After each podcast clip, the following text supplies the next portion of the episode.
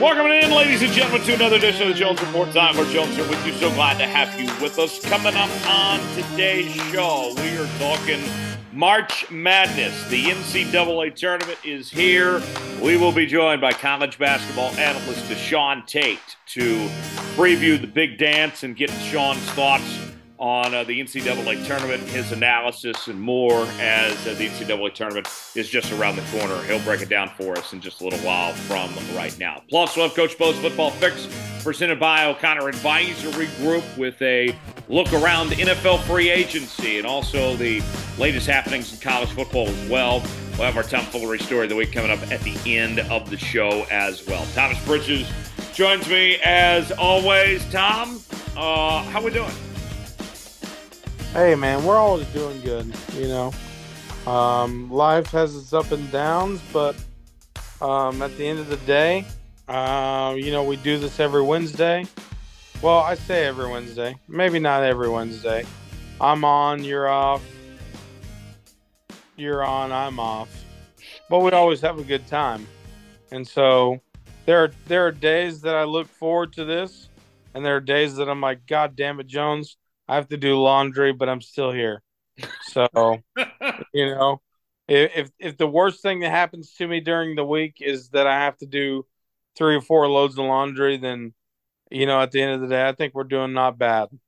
So, what's interesting, Tom, as far as like us trying to, you know, this balancing act of sorts that we're on right now, um, as we're recording this, I am glued to my phone because covering the Seahawks and the Ravens, I got to be careful if any news breaks of some sorts to be able to step away and do a quick video and break down whatever move they make there potentially. So it, it's uh, it's a very unique time right now, and and I got to say, uh, I know we're going to talk plenty about March Madness and get that here in just a second, but Aaron Rodgers, New York Jets isn't there an interesting irony, Tom, about Aaron Rodgers, who is Mister uh, Stand Up to Power, you know, unvaxxed and everything, having wanting to go play for the team that's owned by the Johnson and Johnson family? Yeah, just a little bit. Just you know, especially because he went into uh, his darkness retreat, which you know, on the uh I could see you doing a darkness retreat, Tom. Oh, 100%. Like I'm ready to do I'm ready to do a darkness retreat right now, right? Like okay, and then we talked about this before the show, like a lot of people are like, okay, we're anti woke, we're anti woke, mm, yada yada yada. Jones, in your opinion, from what you've seen from this Aaron Rodgers darkness retreat, did this man not just go into a dark room for about a couple of days and just take, uh, you know, two hundred fifty dollars worth of shrooms? Did he, did he, I mean, I, I'm serious. I'm serious. It, it is. It's very funny. It is very funny. Um, but did he not just do psychedelics? Is that what he's telling us? We know we know his past. We know we know his you know we we know what he thinks about psychedelics. Did he just not go into the dark and maybe uh you know eat some fungus real quick and and figure out what he wanted to do is is that bad in your mind like is that what he, do you think that's what he did i think it's very possible um you I know the darkness retreat. Okay, t- here's what I want to know. Okay, so the Jets haven't made the playoffs since 2010. They've been a dumpster fire of an organization, right? And we mentioned the Johnson and Johnson connection. I think that's the other part of it too. Not just that he wants to go play for them, but the fact that this Johnson and Johnson team wants him as well. That's a whole nother story. But you know, he says that he went into the darkness retreat, 90% chance that he wanted to retire and 10% chance come back and play football. And he came out of the darkness retreat not only wanting to play football and rejuvenated, but go play for the New York Jets. I mean, like, did the Jets send like a bunch of gift baskets and flowers and money to this darkness retreat? I mean, of all things, granted, the Jets had an improved year and they are on the rise, it seems, but you came out of that wanting to play for the Jets, the goddamn New York Jets. Hey, listen, it must be a it must be a fucking Lambeau thing, right? Look look at uh look at the past Packers quarterbacks. Who are the past two main quarterbacks of the Packers? And and, and, and oh, before you answer this, before you answer this, this is a this is a this is a five hundred dollar Jeopardy question, right? Like like if you follow sports at all, you can answer this for five hundred dollars. Jones, I want you to answer this in the Jeopardy way, in terms of answering in a question. If I said the last two main starting quarterbacks of the Packers, what would you say in Jeopardy? Uh, who are Aaron Rodgers and Brett Favre? Yes. Boom. And who do they both play for? They well, they're about to be with New York Jets. Yes. Granted, and and and it's been a while. Golly, it's been a long time. But I still somewhat remember it like it's yesterday. But I still need some gaps filled in. Right? Did Brett Favre play for the Vikings first, or did he play? No, for it was the Jets first. He got traded there for a fourth round pick after he initially had retired. Decided to come back, and they said we've moved on to Aaron Rodgers. And the Jets said, We'll take him and gave up a fourth round pick. He went there for a year, didn't play good, got hurt, finished his career with the Vikings. Now, who was on the co- oh, 2009 cover of Madden was Brett Favre, correct? Yes. And, in a Packers uniform. Right. And then they released a new one with uh with Brett with a Jets uniform. But did did he lead the Jets to the playoffs? No, they went nine and seven. They now did he lead the Vikings to the playoffs? Yeah, he took them to the NFC Championship. So, what we see right now, Kirk Cousins will disappear into the into the collective, and from what we know, Kirk Cousins will fuck off into the existence, and Aaron Rodgers will lead the Vikings back somewhat successful into the playoffs, at least into the divisional round. Yes, and we also know uh, that Jordan Love will be the next starting quarterback for the Jets in 2040, um, based on this trend too. You know, well, wait a second. You know what I love about Aaron Rodgers? He has talked. He has talked his shit. I here's what I you know, Aaron Rodgers and and I'm on the you know we don't get political on this show. I think you would be a political. I think you would be a very successful political pundit for either side. Really, I think you could do great on both sides. Um, but that being said, I loved what Aaron Rodgers had to say, and you even sent it to me earlier today. He really told Adam Schefter it was like literally suck my dick, like lose so, my number let, let me let me add a, a little bit to that situation. So it, yes, you go back in time, right? When Adam straight up said when he had that report on draft night in what was it, 2021, maybe uh, where Aaron wanted out of Green Bay was that report that he said, and he said that later on he admitted that he put that report out based on the conclusions that he had put together. Aaron had never said that himself, but he said drawing the conclusions. And that really rubbed some folks uh, the wrong way, myself included, Coach Bo included, of the reporting on Schefter for that, of reporting something as fact without an actual statement that was not a quote from Aaron, right? And so that's where all that started from of Aaron and his dislike of Schefter and everything. And and then today he goes on McAfee and says that he told Schefter, I guess Schefter had reached out to him, you know, like, hey, uh, lose my number. Uh, Schefter talked about it later and said that uh, he tried to call Aaron. He sent him to voicemail, and that was the response he got was through that text message. And you know, Schefter was saying, "Hey, I just wanted to check with Aaron, get his information." I, I, understand. There's some history there. What I did have a problem with, and what Aaron did approach this with, and granted, Tom, I think you and I are on the same page. I'm an Aaron Rodgers fan. I like Aaron Rodgers. He's unconventional. He does things his own way. Um, you know, he he's willing to push back when necessary. Um, you know, he he stood up against the woke crowd and you know stood up for what he believed in. You know, when it came to vaccines and everything. I like Aaron Rodgers. I'm an Aaron Rodgers fan. But there is one problem I do with how he handled this along those same lines. Friend of the show, our good friend Dianna Russini of uh, of ESPN was doing reporting alongside Adam Schefter there. They were on set together on ESPN today. And she had put out a report within the last couple days that Aaron had a wish list of players that he wanted to see the uh, Jets consider, which included Allen Lazard, uh, Randall Cobb, Marcedes Lewis, and OBJ. Apparently, all of those guys they've shown interest in with this Aaron Rodgers situation. Who knows? Maybe they're going to talk to Greg Jennings and Jordy Nelson next, too. Um, but with that said, Dianna was very particular. She said wish list. She didn't say demand list. Two very different things. And then Aaron, in his tirade today of going up against Schefter, he's he mentioned Dianna and said, "I don't know who she is." Tried claiming I had this this uh, demand list of these players. I didn't demand anything.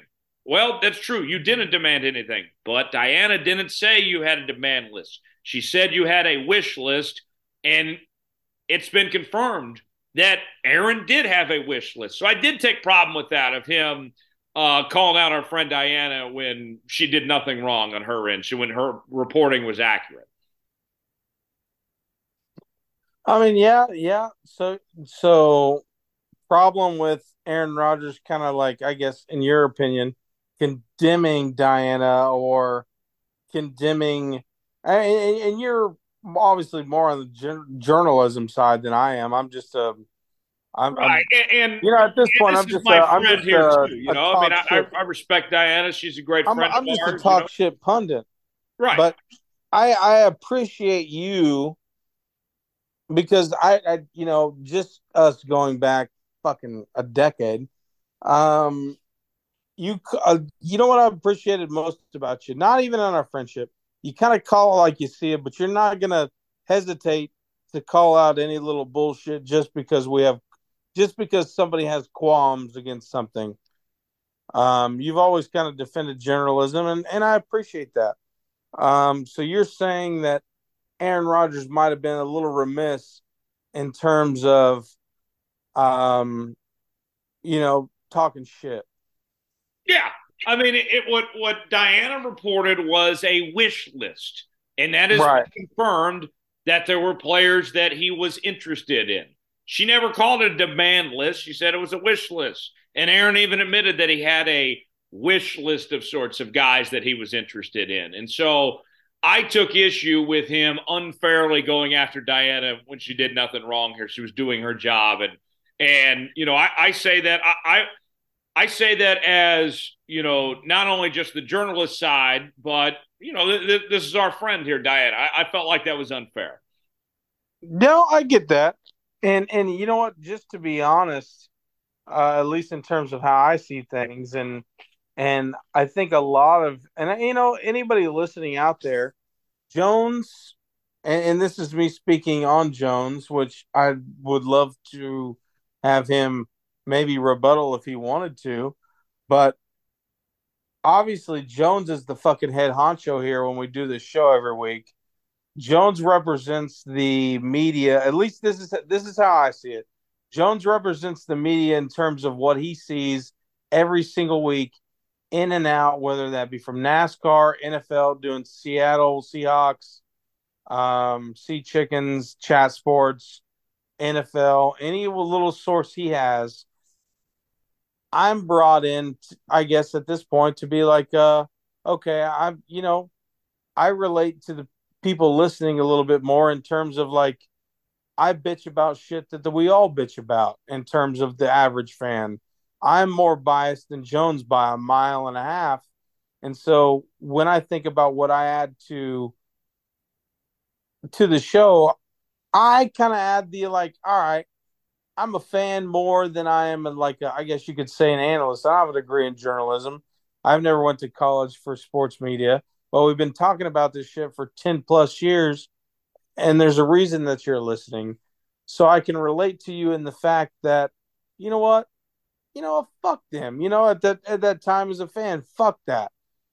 But Jones is kind of on the same page as the average fan here, where it's like, all right, Aaron Rodgers, you can go in the dark forever and you can take the shrooms, you can take the LSD, and you can come in and out of retirement a la Tom Brady. But as soon as you attack someone for having an opinion or having an observation, you can't not maybe have a backlash that you might not have wanted. And and and Jones, to your point, Dianna's respected in this in this area, and and she's been in the game for long enough that like, hey, you know, for the people that know Dianna, you can't really say that without having some backlash. So I appreciate that. I mean, that's that's an OG stance. Yeah, I mean, and and I probably wouldn't take. I think in in all seriousness, too, I probably wouldn't have taken much as much issue with it if it wasn't somebody that I knew and called a friend like Dianna here. Uh, but you know, she knows her shit, right? I right. mean, she's not. She's this is not a smear campaign for Dianna Russini, right? Right. I, I think no, Dianna no does a hell of a job and and uh, you know deserves a lot of credit. You know, I mean, I'll say this, dude.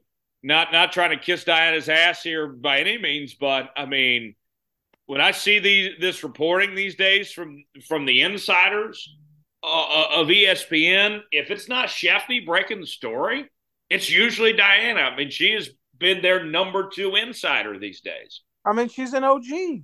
Yeah.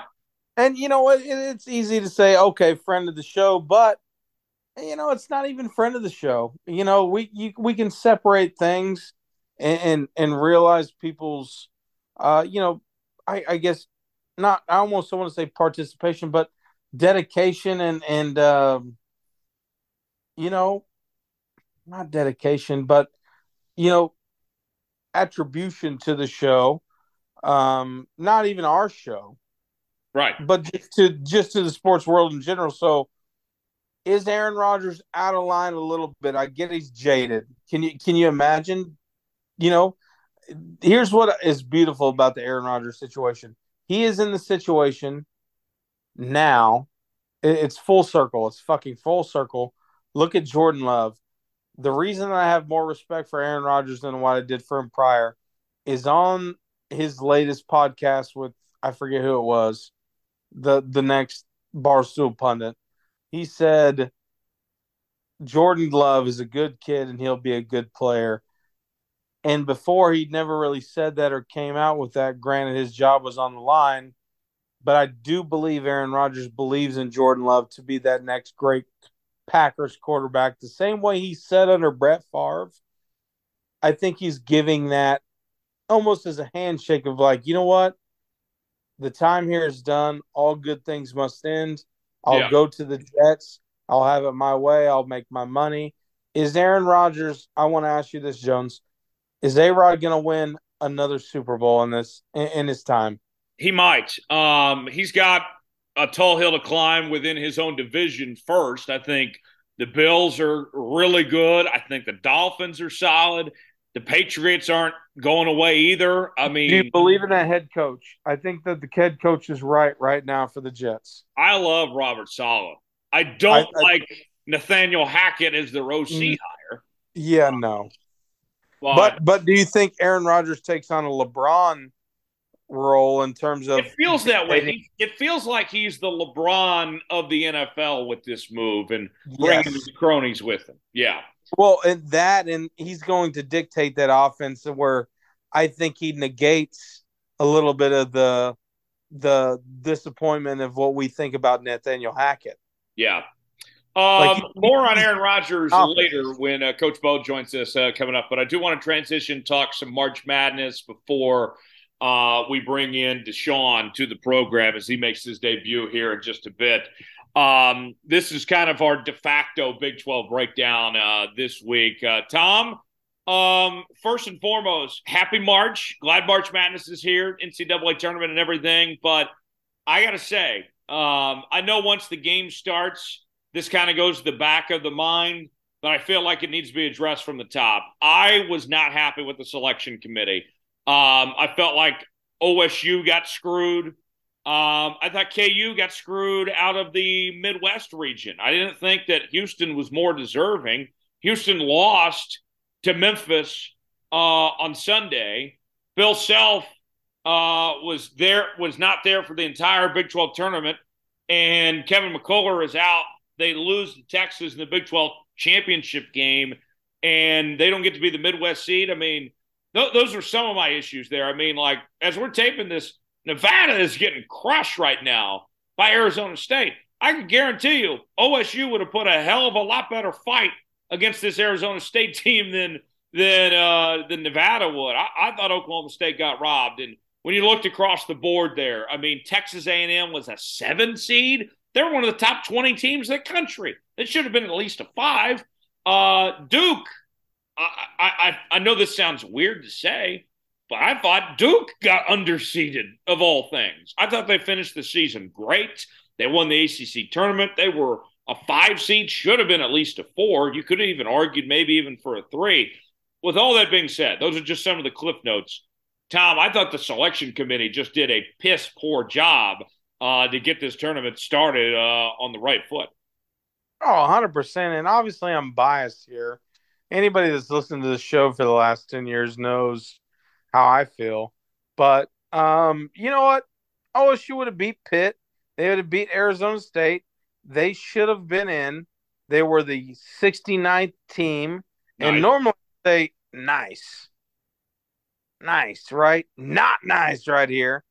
um, and, and you know, I feel obviously I feel for my own fandom in terms of Oklahoma State not making the tournament. Would that Oklahoma State team made with with some of the injuries they do have, would that Oklahoma State team made the Sweet 16? I wouldn't put money on it. No. Would they be out in the first round? Probably.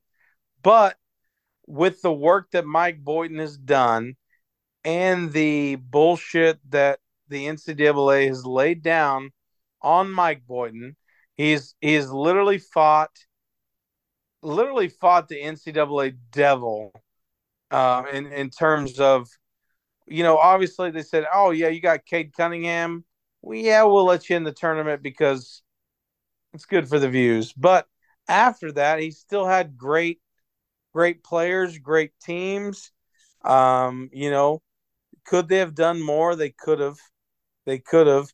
I do think now that even as the 69th team, they play, as we're recording this, they will play Youngstown State in Ohio, in Youngstown, Ohio, which very weird to me, Jones. I, I you know, uh, well, I don't know if you heard the reasoning behind that. All of OSU staff is helping host the NCAA Wrestling Championship in Tulsa, and OSU declined hosting because they didn't have the resources. They said. Yeah, that's terrible because OSU is zero oh and six in the NIT in away games, and so now you face a Youngstown State team at home uh, when you're the number one seed. I don't know if that'll change if they do beat Youngstown State, which would be I would the time we're recording this, I believe it'll be it's either tonight or tomorrow. Yeah, I don't want to talk about NIT though. Let's let's right. Yeah, fuck the NIT, right? Yeah, but, it's not yeah, in the tournament. They did get screwed, but you know, at the same time, we understand. You you mentioned KU too, um, versus Houston. You know, like in terms of quad one wins and seventeen and record quad and, one wins versus that wasn't good enough. Um, I will say, as much as I was frustrated about that, Tom, KU still doesn't have anybody to blame but themselves here. You got blown out by Texas twice in basically a week stretch. Did they get screwed? Yeah, but they still kind of screwed themselves with how they perform down the stretch. They're not going into the tournament playing their best basketball. And Bill, no, Grady Dick shit the bed against Texas, and so did uh, what's the point guard's name? Dajuan Harris. Yeah, and he, he came on late, but it was too late. Well, and uh, you know, Bill Self, this uh, this health scare that he had last week that forced him to miss, miss the Big 12 tournament. Not a heart attack. We're not going to speculate on his health. I, I, I'm not going to be disrespectful like that. Um, but I got to say, um, you know, I, I I think this Kansas team has the talent on paper to repeat and go back to back as national champions. But if we're being real right now, this team is not going into the tournament in a good position here between Bill Self and his situation. I'm glad he's okay. His health is the most important thing. Um, you know, that's that that that's that's a big deal. You know, that, that's what's most important with Bill. Um, that he's he's going to be fine. But as far as the basketball floor goes, with with Bill, you know, having his own issues with KU not playing so hot right now. Kevin McCullar, their third best player, who was just starting to really come along with him being injured and his status being unknown here. I think you have a very vulnerable Kansas team right now, Tom. I mean, you do. You do. Uh, but you know, as as KU, really as KU, and and this doesn't substitute for anything, right? As KU, we understand this Bill Self led team, even with Bill Self being, you know, medically incapacitated. We talk about this Bill Self led team. We, we knew who we're getting, right? And Bill Bill Self's not fucking on the court, right? He's not he, he's not dribbling the basketball. And I get that. I get that. That's not the end all be all. It's still, uh, you know, you know, the Spurs are maybe the worst team in the NBA currently, and they're tanking. I, I do think they're tanking for for Victor Wembanyama, but at the same time, when you talk about coaching, is this team this team obviously isn't taking for any reason? You have Grady Dick, you have Juwan, uh, you know, there's so many players for this KU team. I don't think it necessarily comes down to Bill Self. In a way, it does, but at yeah, the I mean, same time, like you, you Norm, put that out there, you know what they can accomplish. Norm Roberts went six and one this year as interim head coach. I mean, he won his four games uh, when he filled in for Big Bill Self from uh, suspension earlier this year and then won two Big 12 tournament games. Norm Roberts did a really good job. So uh, I do think it help it hurts morale and all that not having Big Bill there and just all that. That's what has me worried. Very vulnerable Kansas team. The team to beat, though, Tom, I think is the Alabama Crimson Tide. Brandon Miller. Brandon Miller, you, really? Say what you want about, and it pains me too, by the way, Tom that Alabama's all of a sudden damn good in basketball now, in addition to football. Like, really, pick pick a lane here. This, nah, you know how I feel about Alabama with Josh Primo. Um, with that said, I love Brandon Miller. I I find myself, Tom, rooting for Brandon Miller. I think that he's handled himself really well, all things considered. That he's just gone out there and he's balled out the first game back when when all these allegations and stuff came out, what did he do? He went off and scored 40 points. They were chanting at him, lock him up, lock him up, and he played the game of his life. And he's put this team on his back. They won the SEC tournament. It, it hasn't gotten to him. He is, you know, dealt with the moment so well. And all these circumstances, like to me, that that looks like an NBA veteran right there. I want him in Oklahoma City, man. I love what I've seen from Brandon Miller. And I mean, you know, he he's got that dog in him. I mean, to me, like you look at the NCAA tournament, every year they're trying to find that one storyline. Last year it was Coach K, his last go round. A couple years ago it was Zion, um, you know, Anthony Davis several years back. This is what the NCAA tournament needs is that dog Brandon Miller. This is the Brandon Miller tournament, Tom. You think it's the Brandon Miller tournament? I think this is all about Brandon Miller. I, I'm I'm watching ever since like the last two weeks of the regular season, I think I've watched every Alabama game with Brandon Miller. I can't get enough of this guy. So, would you be shocked if Alabama and Brandon Miller dipped out in the Sweet 16? Do you think they move make it to at least the Elite Eight? Uh, they're, they're my pick to win the national championship. Yeah, that's that's a big one. Well, and, and you know, did he do something wrong? Maybe, but there's nothing he did legally wrong. Um, you know, he's handled himself well through this, I think. You know, he went through his peak pregame routine and people made a big deal out of that when they shouldn't have. Um, Tom, I'm rooting for Brandon Miller. Are, are you rooting for Brandon Miller or, or are you on his side here? I can't say that I am rooting for him. I'm also not against him, if that makes sense. Okay, that's fair. I, I, I will. I will never root for the SEC. I'll I'm not rooting for Alabama. I'm rooting for Brandon Miller. You know what? I can see that. I don't. I don't have any problem with that. Uh, you know, I think he's a absolutely great player. I I think he's a top five pick. You know, obviously one and two is Victor, and then obviously probably Scoot Henderson, and then you could even make a case for Brandon Miller as a third. So, you know, with with what he's going through, maybe the fifth or sixth team gets a gym with him, but I do think it's a little sus. Yeah, yeah. Um, what is the what is the storyline you're watching for in this tournament, Tom? We mentioned the Bill Self factor, Brandon Miller. What what is the thing that's caught your eye? So Jones, I will say, from what I've seen from Texas A&M, you did mention it in terms of you know what Texas A&M, not a bad team. Actually, a really good team, and they're seated very high.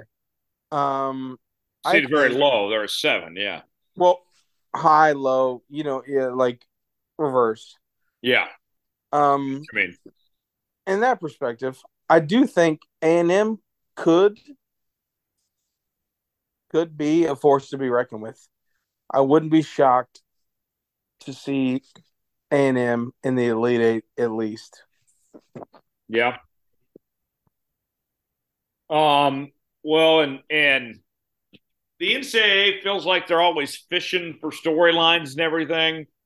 I don't find it an accident, Tom, that we could see a Texas and Texas A&M second round matchup. I'd love that. Yeah, um, and and that Texas team, that is a team I, I, I don't want to face right now. I mean, heck, my team's lost to them twice in the last week or so. But I mean, Tom Rodney Terry winning the Big 12 tournament and everything, the way he's held that program together, I don't know how he doesn't hold on to that Texas job at this point. I don't I don't care if they get upset in the first round. I think he's done enough. He deserves that job you know, he should he should deserve that job. And you know, from what I've seen, Texas, I guess, doesn't want to give it to him, or is somewhat, I don't know, re- reluctant to give it to him, which is mind. I, I think they're waiting to see what he does in the tournament if he's going to be an early round exit. What? I, here's the thing. Jones, and, and you're a little obviously less biased than I am. Would you take him or would you take Mike Boynton if you had to start a program? Oh, I'm taking Rodney Terry every time right now. Boom. And, and yeah, and I agree. And I love Mike Boynton, but you know, you know, okay, yeah, cool. You get to play in the Moody Center. That's a Gallagher, place. You know, Gallagher I was cool too, but at the, at the same time, with all that controversy controversy that's happened.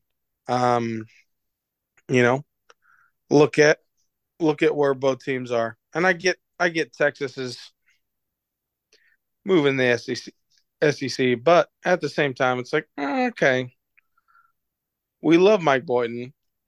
You know, speaking of the SEC and all that, um, I was thinking, Tom, do we have a potential rivalry brewing between Texas and Ole Miss? Because you got Chris Beard going to Ole Miss, you got Arch Manning going to Texas, and we know about the Manning family and all their ties to Ole Miss here.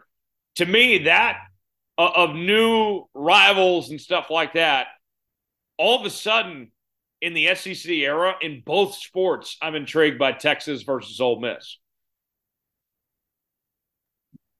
Oh, absolutely. And you know, when football season comes around, there's going to be a lot of talk of that.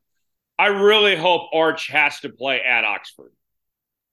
Uh, same, and in and in Austin. Um, I will say uh, on the Chris Beard front, by the way, does does does Ole Miss not have any shame whatsoever? I mean, Chris Beard should not be coaching right now.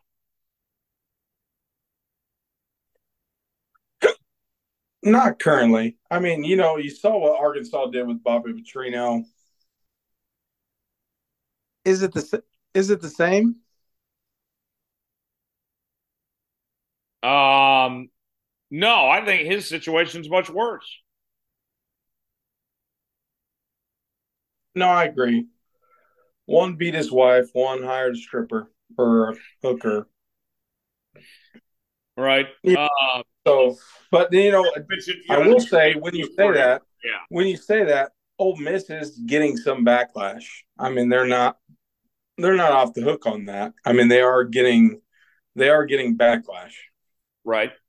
Um of first round games. Let me go through these real quick and uh, we'll bring in DeShaun coming up in just a couple of moments here. But uh, some of the notable games that come to mind, Tom, what we're about to see. West Virginia, Maryland. Um, you know, that's got some history between those two teams. That should be a sneaky good game. Um, Illinois, Arkansas. In the winter, probably going to face Kansas. That's a really good matchup. You got a Brad Underwood, slow moving coach team taking on a fast paced, athletic Arkansas team. That to me is a fascinating matchup. How about Duke and ORU, Oral Roberts? Tom, I, I feel so bad for ORU because I feel like ORU is one of the top 20 teams in America. But you go up against Duke, who's playing some of the best basketball in the country. Primetime game Thursday night, Duke and ORU. Um, man, like I, I, I think ORU can pull it off, but that that's that's terrible timing for them to go up. Uh, I was hoping they wouldn't have to go up against Duke. Uh, we're in for a treat between these two, but it's unfortunate that that's who their matchup is here right now. I mean, yeah, of course. Like Duke has like two seven footers, and ORU does not have a seven footer. ORU does have Max uh Abmas. Yeah, exactly. So and he's been the uh kind of the go getter since ORU beat Ohio State, which was a two seed. Right. Can they beat Duke? I think they can. And and and it goes back to well, what does ORU have to lose? They don't have to lose shit you know they you know if if they compete or if they give Duke a run for their money, well, clap clap clap, you know, clap clap clap for the Mabee Center, baby. I mean, what you know at that point, what do they have to lose? I I, I do believe in this ORU team, and you know I'm putting a couple brackets in, and and I'll be honest with you, one of the brackets I'm taking ORU, baby. Yeah, they beat a two seed I mean, in Ohio State. And they got talent beyond which, which, I mean, Isaac I McBride was one time a Kansas Jayhawk, and he's one of their top players. Yeah, uh, and, and, with Max too. I mean, this this is a this is an ORU team that beat, um, you know, an Ohio State team with Malaki Branham, who yeah. is now uh, a shooting guard for the San Antonio Spurs and is having a great year. Yeah. I mean, th- this is an ORU team that can, right? That you, you talk about you talk about teams that can do it. Are they going to win it? Are they going to make the Elite Eight? Absolutely not. Are they going to meet the Sweet 16? Probably not. But yeah. they, can they upset you? Can they? Right. This, this this is a deep lid team that doesn't have Coach K anymore. And I'm not saying that their new coach isn't oh, bad. John Schneider, John Scheyer's done a good job, but he's kind they of. Get, I miss. Oh, ORU can get you. It's one of those. It's like Colgate, right? A right. team led by all white boys that can shoot threes. They can get you. Yeah. Right. They can Other get you, ORU can beat Duke. I give it. I. I, I, I, can do it. I want to pick ORU. My heart says ORU, but my mind says Duke is too good right now. Well, I'm not um, putting money on it. Other games that intrigue me first round. Drake in Miami is going to be sneaky good. yeah, uh, you, you, love Travis Ford, don't you? Uh, uh, Travis Ford isn't it? No, that's St. Louis, I guess. But Drake, you know, that's close to your Long Missouri your Valley School. Um, that's your that's that's close to your old roots. You've seen Drake in person. I've been to Des Moines. I've been to their campus. Yeah. Not not quite Creighton, not but yeah, they're in Des Moines. Well, I've, been Creighton, Creighton. I've been on that campus before. Uh, Creighton, Creighton's not in it, are they? Creighton's the sixth seed. They're playing NC State. They should win that game. Uh, yeah, that's that's fair. Um, let's see other games that intrigue me uh, of the you know early round here. VCU and St. Mary's should be good. Um, Providence and Kentucky, that's a toss-up game here. Really? So I heard. So I'm, I'm, you know, I'm not opposed to not saying Providence, but and Kentucky has been better in previous years. But from what I understood, Providence one of the teams, along with like USC, that kind of got where maybe Oklahoma State should have been. But I remember Providence in the last two years has also been yeah. a pretty good team.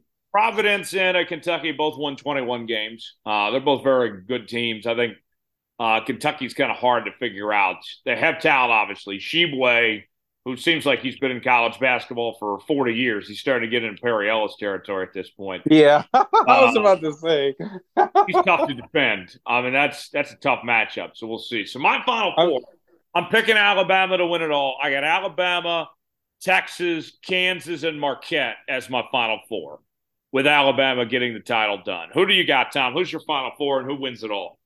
You know, at the time, at the time that we were recording this, at the time, you know, and, and, and I'm shame on me, shame on me, right? Shame on me. You can hang me out to dry as much as you want. I have not finished an entire bracket yet. I will say you are a part of the little betting bracket that we have that I'm currently working on. But if I had to take a team, if I had to take a team right now that is the most complete from what I've understood, and they did screw me last year. They did. I, I did get screwed.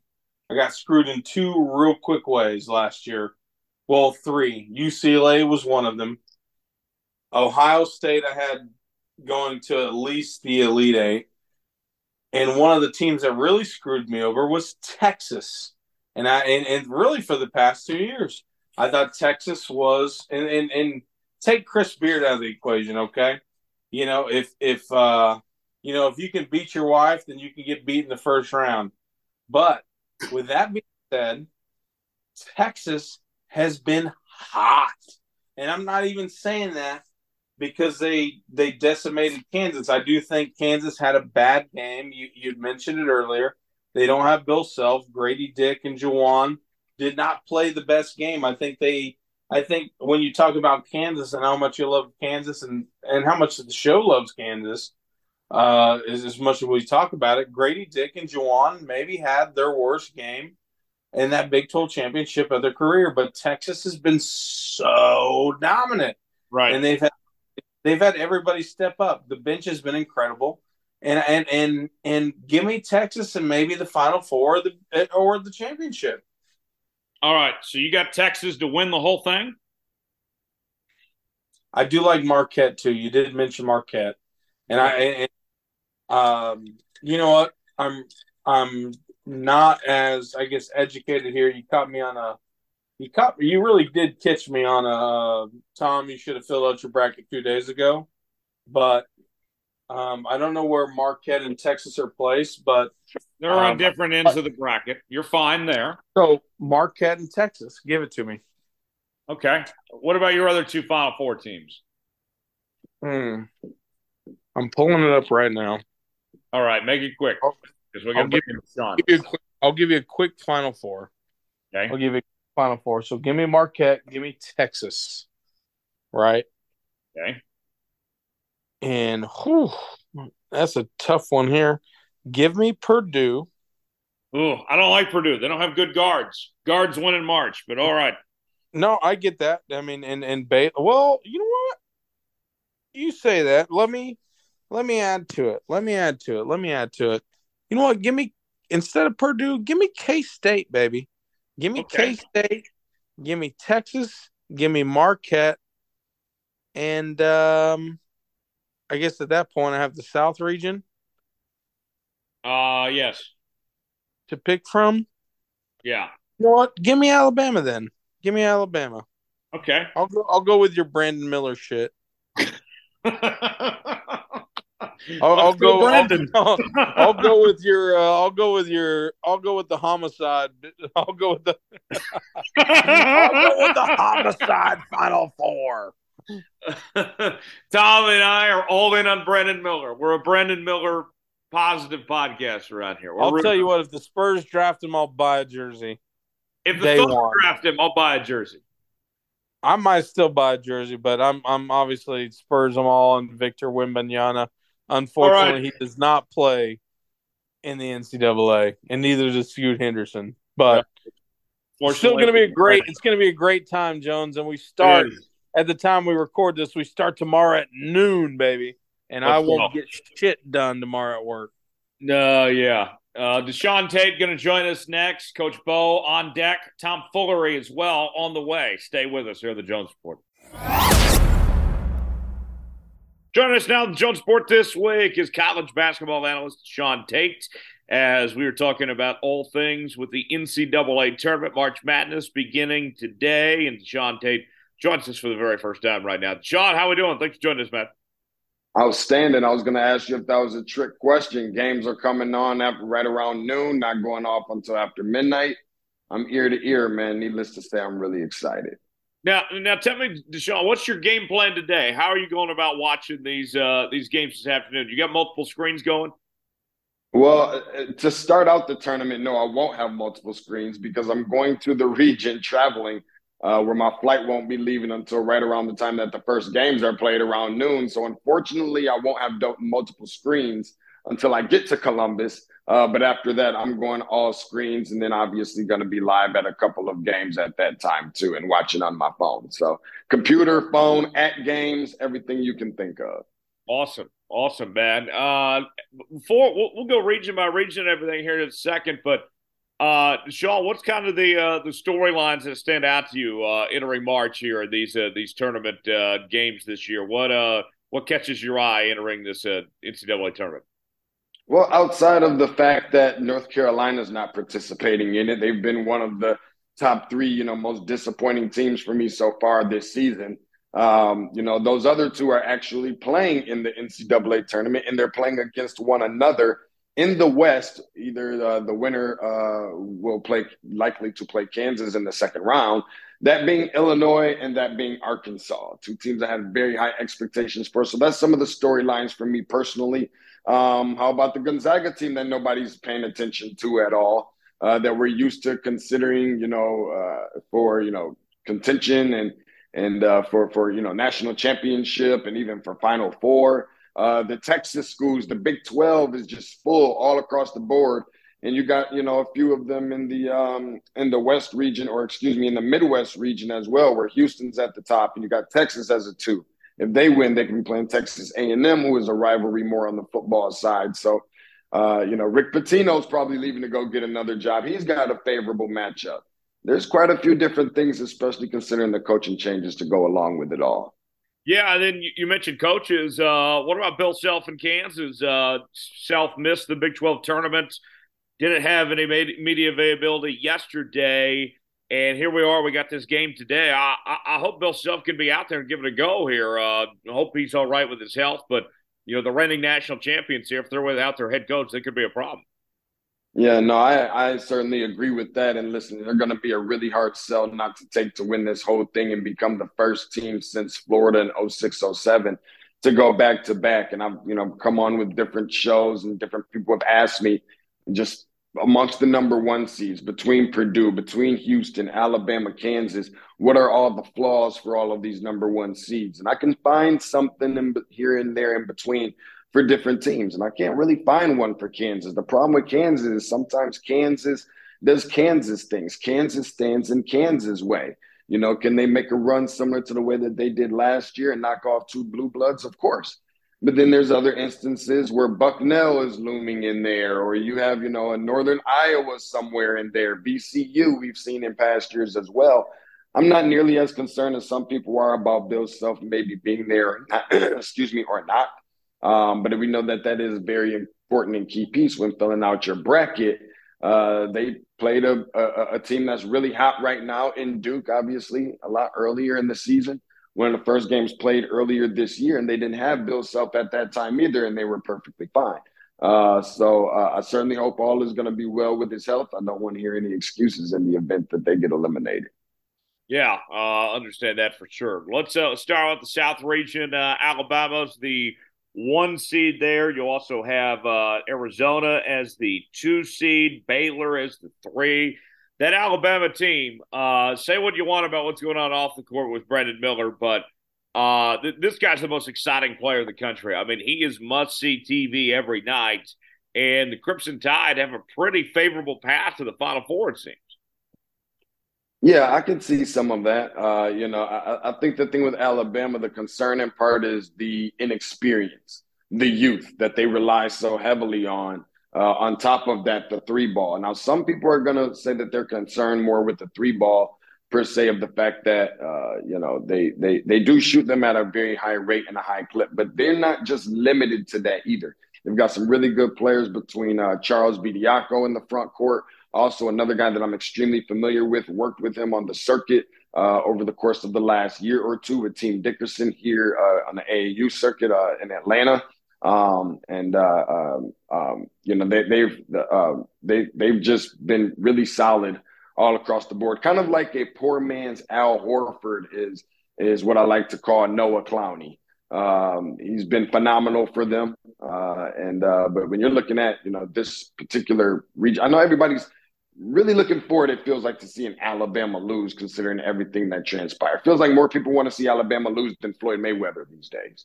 Uh, but but uh, Alabama certainly at the top. They deserve to be. They've been the best team all year long. Um, and and and they won a lot of games in the non-conference as well. That was really really tough in terms of scheduling.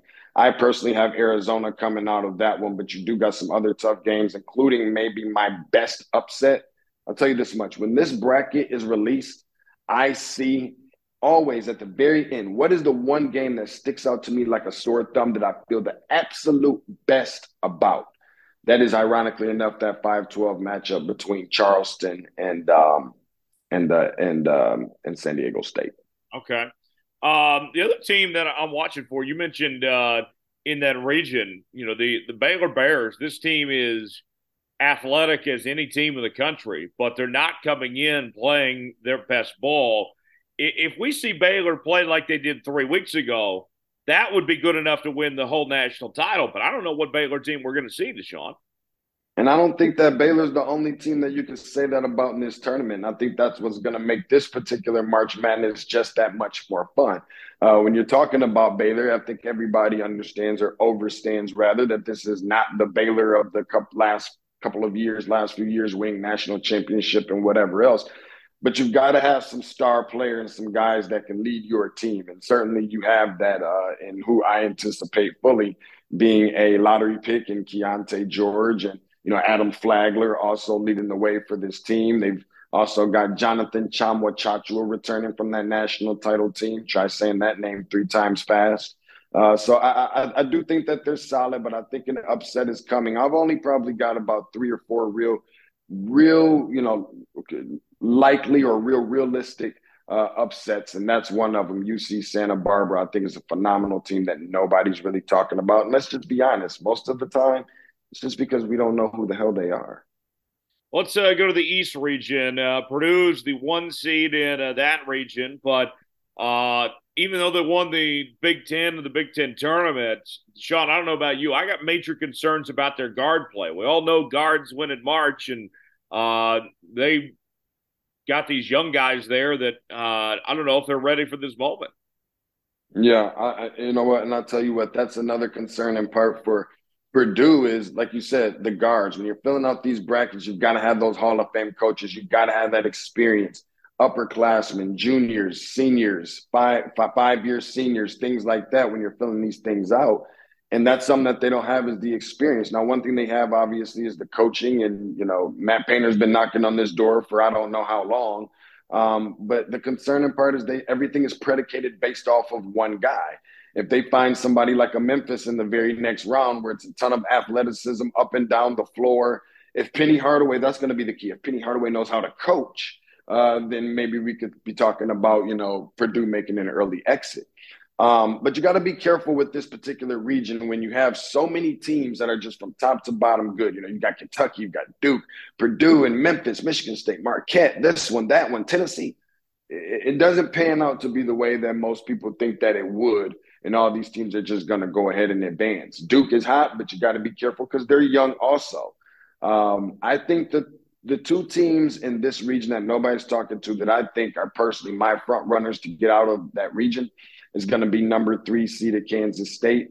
And of course, you can't really talk about advancing in the month of March unexpectedly without talking about the seven seeded Michigan State Spartans led by Tom Izzo.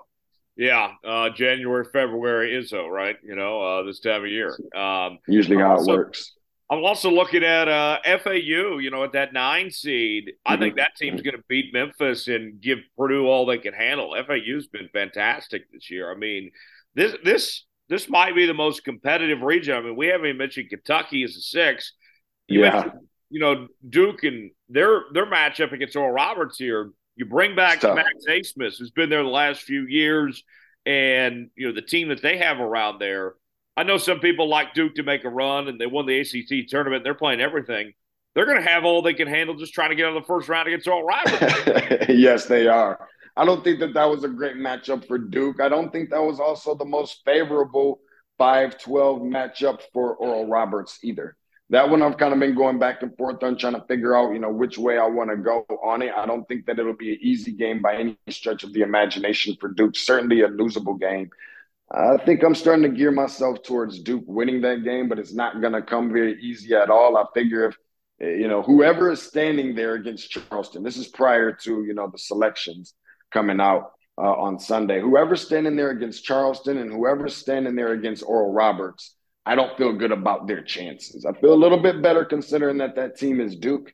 But again, this is an inexperienced team, inexperienced coach all of these different things, he can have them ready to go. But don't make the mistake of saying, well, we don't know who Oral Roberts is. They made it to the Sweet 16 under Max Abmas uh, a couple of years ago. Don't make the mistake of saying, oh, well, you know, I've, I've, I haven't watched much college basketball, but I'm going to try and rush to keep up on everything within two weeks.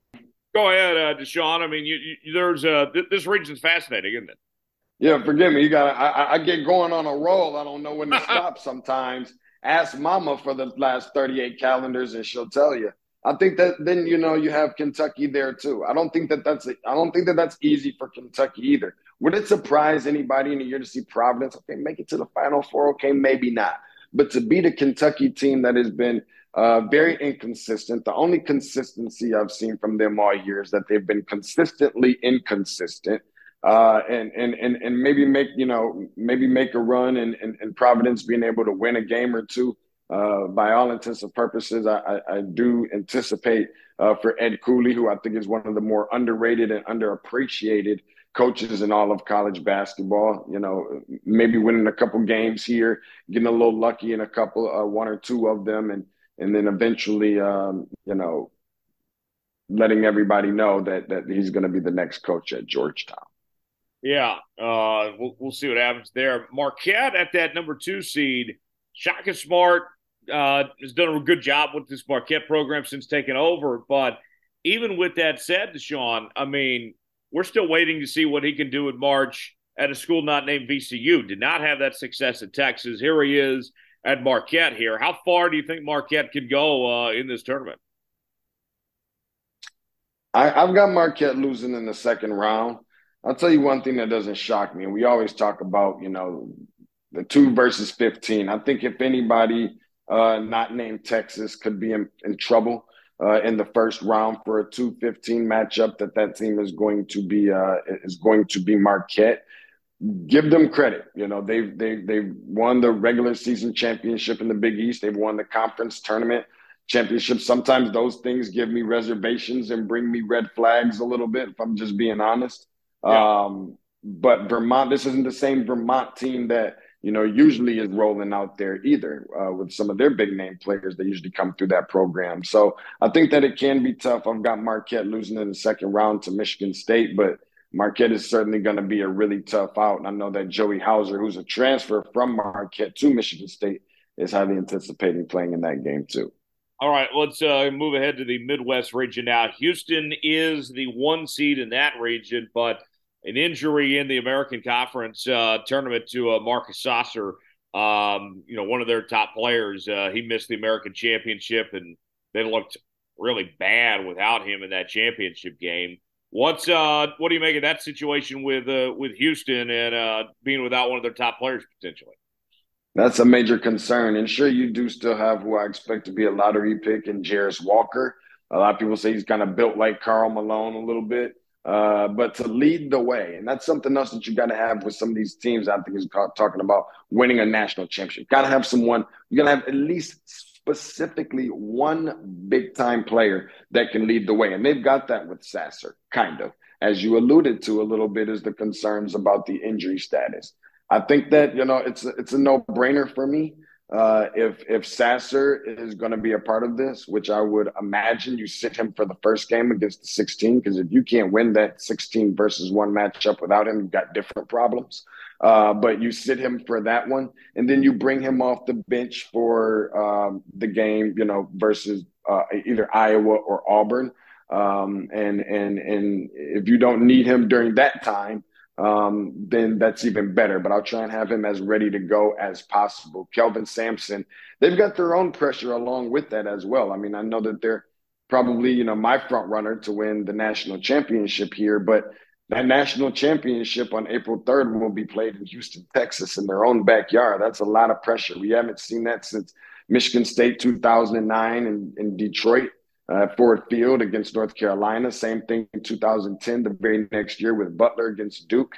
Uh, it's it's not going to be easy to overcome. It is going to be relatively tough. Uh, but as of right now, assuming that he'll be somewhat healthy enough to play at some point, that they'll get along that far, I've got them as the front runner. But if that's not the case, I would imagine coming out of that bracket, and I don't think that there's another place to look. Um, that that might be that might be Miami. I know Xavier. I know people love Texas. Between Texas, Xavier, and Miami, that's probably where I'd be pointing my finger. I'm looking at Texas. I mean, they're playing red hot. They've dominated Kansas twice in the last you know week. Marcus Carr has been phenomenal. They got the guard play. They're physical as well. That Texas team's just a well-rounded team. Uh, I think they are. Very well coached. The problem with Texas is, again, much like I said about Kansas before, ironically and coincidentally enough, two Big 12 teams that played for the Big 12 Conference Tournament Championship, they tend to stand in each other's way a lot of times. You start looking at some of these Texas teams, they had rosters that were good enough and teams that were good enough to do this. You know, this isn't just about Kevin Durant, DJ uh, Augustin, and Tristan Thompson, and and Lamarcus Aldridge, and I mean the list goes on and on. Myles Turner, uh, Damion James, all of these different players. A lot of these teams, players, they played together, uh, but they weren't able to get to this point. They started to pull a Texas. That concerns me. Colgate is one of the hottest three point shooting teams, if not the hottest in the country, and the same from field goal range as well. Uh, they've got a lot of players returning from the last two NCAA tournament uh, appearances that they've made. Uh, and at some point, I figure they're probably going to push that door open. We know that Texas is is vulnerable sometimes. We saw that a couple years ago with Abilene Christian. Um, I, I, believe in them a little bit more under Rodney Terry, more than I did per se Rick Barnes, if I'm just being honest. Uh, but that's not saying much for an interim coach who I think deserves to have this job already solid and sold. And and and and uh, and I, I don't I don't know what it's going to take for Texas to show me, uh, or I do know what it's going to take for Texas to show me that they're going to have to overcome um, what we've seen from them in recent history. They're going to have to start winning some basketball games during the during the time that it matters most, and that's going to start within the next 24 to 48 hours. Yeah, let's go to the uh, the West region, and uh, things are pretty interesting. I know you mentioned uh, Gonzaga being in that region and them kind of flying under the radar, but you have a Kansas team. We mentioned Bill Self with uh, you know his health issues. Kevin McCullar, their top, their uh, third leading scorer He's had some injury problems. UCLA, Jaylen Clark is uh, is banged up. You know, one of their top mm. players as well. There could be an opening, a path for somebody else with uh, some of the issues going on with Kansas and UCLA, those top two seeds right now. There can be. I mean, we've been waiting on Arkansas to get hot for I don't know how long, uh, and that hasn't happened with that you know dynamic recruiting class that they have had. Um, we just haven't seen it. Uh, this could be the time that we would see it. Uh, you know, you I'll, I'll also have a you know eye on a team that's looking to play upset against somebody. Uh, that is a, a, possibility against UConn. I know people love UConn. I don't love them as much as everybody else does. I know they got off to a hot start. One of the last teams that were unbeaten in college basketball this year, I think, at 14 and 0, and they dropped off quite a bit. They've rebounded since but I don't love UConn as much as everybody else. TCU is still strong. I love TCU in this position because nobody's talking about them as much. Uh, but TCU still are really. I don't know if if uh, if, if Lampkin is still you know going to be able to play uh, for for the uh, foreseeable like future. Out, yeah. It sounds like he's out. Okay, so that is a huge concern for me. I think Gonzaga is the team here. I think Gonzaga is the team here. Obviously, UCLA, they're one of the front runners as well. But Gonzaga is really, really tough. UCLA is probably one of the teams that I think, you know, if you said name me three teams that could win the national championship this year, because I don't think there's eight to 15 like everyone else says. Within those three teams, um, those two teams are in the same region. Uh, I'm talking about uh, UCLA and, and Kansas, uh, Houston being the other one. Uh, but if they find a way that UCLA is not there and able to, uh, you know, with the fact that they've returned so many players from – the national uh, Final Four from a couple years ago. It, it, it, just looks like it has Gonzaga written all over it. Nobody's talking about him. Julian Strawther is one of the more you know highly sought after players in this draft that we anticipate, kind of like that Draymond Green style. You got a Hall of Fame coach, Drew Timme is he's a, he's grandfathered in now at this point. Uh, I'm not sure that you can really go another way if somebody's going to represent the West. Most people are looking at UCLA could beat Gonzaga. I uh, I love the uh, the star power that's in this region. I mean, you look at Kansas uh, with Jalen Wilson and, and, Grady Dick. I mean, you mentioned Drew Timme at Gonzaga, Johnny uh, uh, Juzang uh, in uh, UCLA. I mean, there there's some big time players in this region that are going to make for some exciting ball. Yeah, I would imagine that that would be the case too. You know, where you got you know, Jaime Jaquez is another one of those players. And I mean, they're, they're, sprinkled around in between throughout. You know, we talked about, you know, obviously Drew Timme and, and Strawther. And I mean, I, I, we're talking about Kansas. I even like KJ Adams a lot more probably than most people do. Is the physical specimen that he is, yeah. athleticism amongst other things. How about even Arkansas with Anthony Black, who's going to be a lottery pick as well? Right. Uh, how about uh, Nick Smith Jr. Even I know they didn't have him for a lot of the year. At one point in time, he was considered to be a top three, top five lock for the lottery. Also, so you definitely have some some big time star talent here uh, on this. Uh, or or how about the other guy from UCLA? Uh, and it's just uh, I, I, can't. I guess I can't think of it at this current time. But the freshman uh, from over at Sierra Canyon. Can't think of the name, ring a bell right now, but he's even a phenomenal, you know, player as well. So I think that you do have a ton of star, star, star stardom and star players uh, in this region. Yeah, I think so. All right, so we've gone region by region here at this point in time. Sean, give me uh, your uh, your final four picks. Uh, who's the uh, the four teams coming out? Uh, kind of recap those again, and who do you have winning it all? I'm gonna go with um, and you might have to help me with the matchups here a little bit in terms of where they will stand on the bracket. Uh, but I'm gonna go out of the South region. I'm gonna go with Arizona. Out of the uh, Midwest region, I'm going to go with Houston, assuming that a fully healthy uh, star player for them and Marcus Sasser. Out of the West region, I'm going to go. Um, yeah, I, I think at this point I have to go UCLA. It's just really hard to pick Gonzaga now at this point. Um, and yeah. No, let me go Gonzaga. Let me go Gonzaga on that one instead of UCLA. I'm calling an audible. Okay. Uh, and then I'm, and then that last one, as much as I want to pick Kansas State, I guess I'm gonna be a little bit of a homer here, and I'm gonna go with Michigan State. I think they have a real outside looking in chance as a seven seed. They typically tend to do things like this in years like this. I'm gonna go with Sparty. Oh, okay. Uh, that's a little bit off the walls. You got uh, uh, very interesting Final Four uh, with that. A seven seed Michigan State would certainly be a surprise. Uh, with that said, who uh, who's going to be cutting down the nets? Who wins it all? All right. Who are those matchups right there in that semifinal? Um, so you mentioned uh, you had Arizona in the South, right? Correct. Arizona would then be taking on Michigan State, and then okay, I'd, uh, I'd go Arizona. Okay. Okay. And then the uh, the Midwest region, uh, the team there you had uh, you had Houston, right? Houston. Mm-hmm. Houston taking on UCLA in the next matchup. Yeah, I'm gonna go Houston and uh, I'm gonna go Houston and Arizona on that one. I'm gonna go Houston, Arizona with Houston winning the whole thing. Houston wins it in their own backyard, um, and uh, you know, I, will look at that just real quick on that mat, potential matchup to Sean. I mean, Houston, it, it feels like if they can weather the storm uh, of getting healthy and everything, you know, just get out of this weekend, get back to form by next weekend.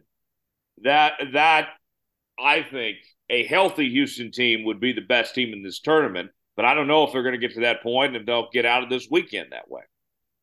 Yeah, I, I I agree with you. Uh, like I said, I think that what the for all intents and purposes, the best thing is to probably rest them for the first game. Of course, that's not going to last too long because you have to play two days later.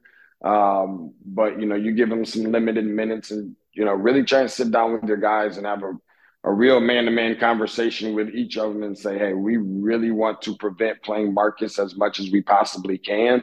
Um, but uh, you know, it, it, you know, in the event that he's needed, we'll have to go to him. But let's try and do everything we can to get ahead on a good lead and and and really try to uh, and and and really try to prevent from having to play him until the following weekend, where I think that should maybe be more than enough rest. I've had a groin injury before. It's not fun. It is very, you know, it is very nagging. That's for sure.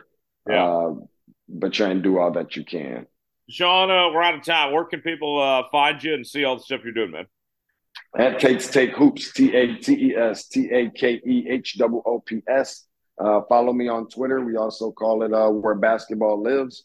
Uh, so it is the best, the most entertaining, the most informational, and the most educational basketball content on the planet in the form of a podcast. Finding no other place other than Tates Take. Awesome. Sean, thanks for the time, man. We'll talk again down the line. Appreciate you joining us. Thanks for having me.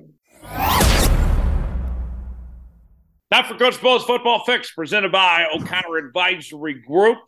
It is the time of the week where we bring in Bo to talk about the biggest headlines across the NFL as well as college football. And uh, you can check out O'Connor Advisory Group, ohgcast.com, o'connoradvisorygroup.com. You can also reach out to Bo on uh, the internet uh, there through his Facebook page. Uh, also, you can check out the Coach Bo Knows podcast, uh, available wherever you listen to podcasts. And uh, he joins us right now. Bo, uh, good to hear from you as always. You are in the mecca of college basketball, Lawrence, Kansas, where I'll be honest, Bo, I am very nervous as a Jayhawk fan right now. I'm glad Bill's okay. You know, his health was yeah. the number one concern, but uh, the way they played going into March, uh, I'll be honest, I'm not feeling very confident right now. What's the feeling in Lawrence right now these days? They lack bigs. uh, this is the this is the worst Bill Self team when it comes to bigs. The fact that the Jayhawks are a number one seed, that they're this been this good this season has a lot to do with you know Jalen Wilson and how he's played, and then also just how Bill how well a coach how good a coach Bill Self is. Yeah. I mean, that team is not a great, great team. They're not nearly as good as they were last year. The fact they're a number one seed is it says a lot about the Jayhawks. Uh, and they've got a shot. I don't think there's one dominant team here. I think there's a number of them, but we can talk about that later. So, but yeah, it's the, uh, it's the area right now. Who's your final four? My final four is Alabama, Marquette, Houston, and uh, UCLA. Okay. I felt better about UCLA before the uh, young man who was the defensive player of the year in the conference got hurt. Mm-hmm. Um, but I really like Jaquez. I like him a lot. I like UCLA as a team. They're well coached. It comes down to you need to be well coached this time of year too. Yeah. I like those four teams. I know it's two ones and two twos. I don't have any huge mega like this team is going to run the table or this team's going to be an upset. If I had to pick one of those, I'm not picking this, but in my bracket, but I wouldn't be surprised if Memphis in round two beats Purdue. Hmm. Yeah. That That's the one I'm looking at. And I'm going, if there's going to be one of those one or two seeds to go quickly, that's who it will be. They're a one man team with Edey. And as far as I'm concerned, their guards are bad. I mean, they're not good at all. Right. Um, um, so as we uh, get started here, uh, for what is it now? Two or three years, you and I have been covering this Aaron Rodgers saga. Yeah. And I think after probably what, a couple months of it, you you, you were very tired of talking Aaron Rodgers. And yeah. I, I remember even just well the last couple months here uh, uh, he, you would say, "There's no news to talk about. What, why are we talking about this?" Yeah. So let me ask you then: um, Can we talk Aaron Rodgers?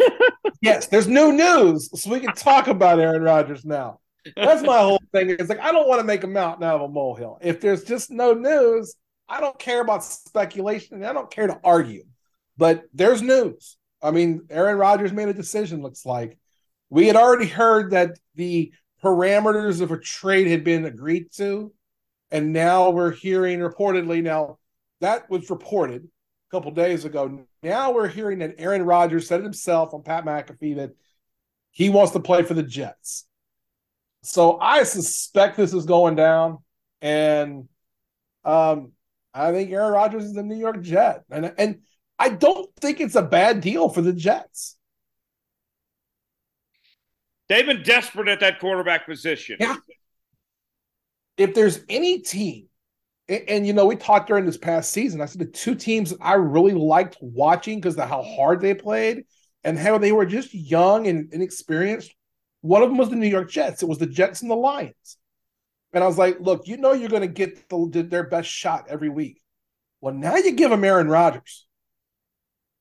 That's going to help you make some mistakes. You can make a few more mistakes with a young team, when you got Aaron Rodgers who can go get you a touchdown a couple times a game, you know, just by playing by being him. So, I mean, his his skills haven't really diminished. They're not as good as he was a couple years ago, but I mean, he's not diminished to the point of like what Tom Brady was the last couple of years. So I, I just think that I think for the Jets, I don't know what they're giving up yet, but it's a great addition to the team, if nothing else. It gives them the one piece they need. They're a Super Bowl contender now.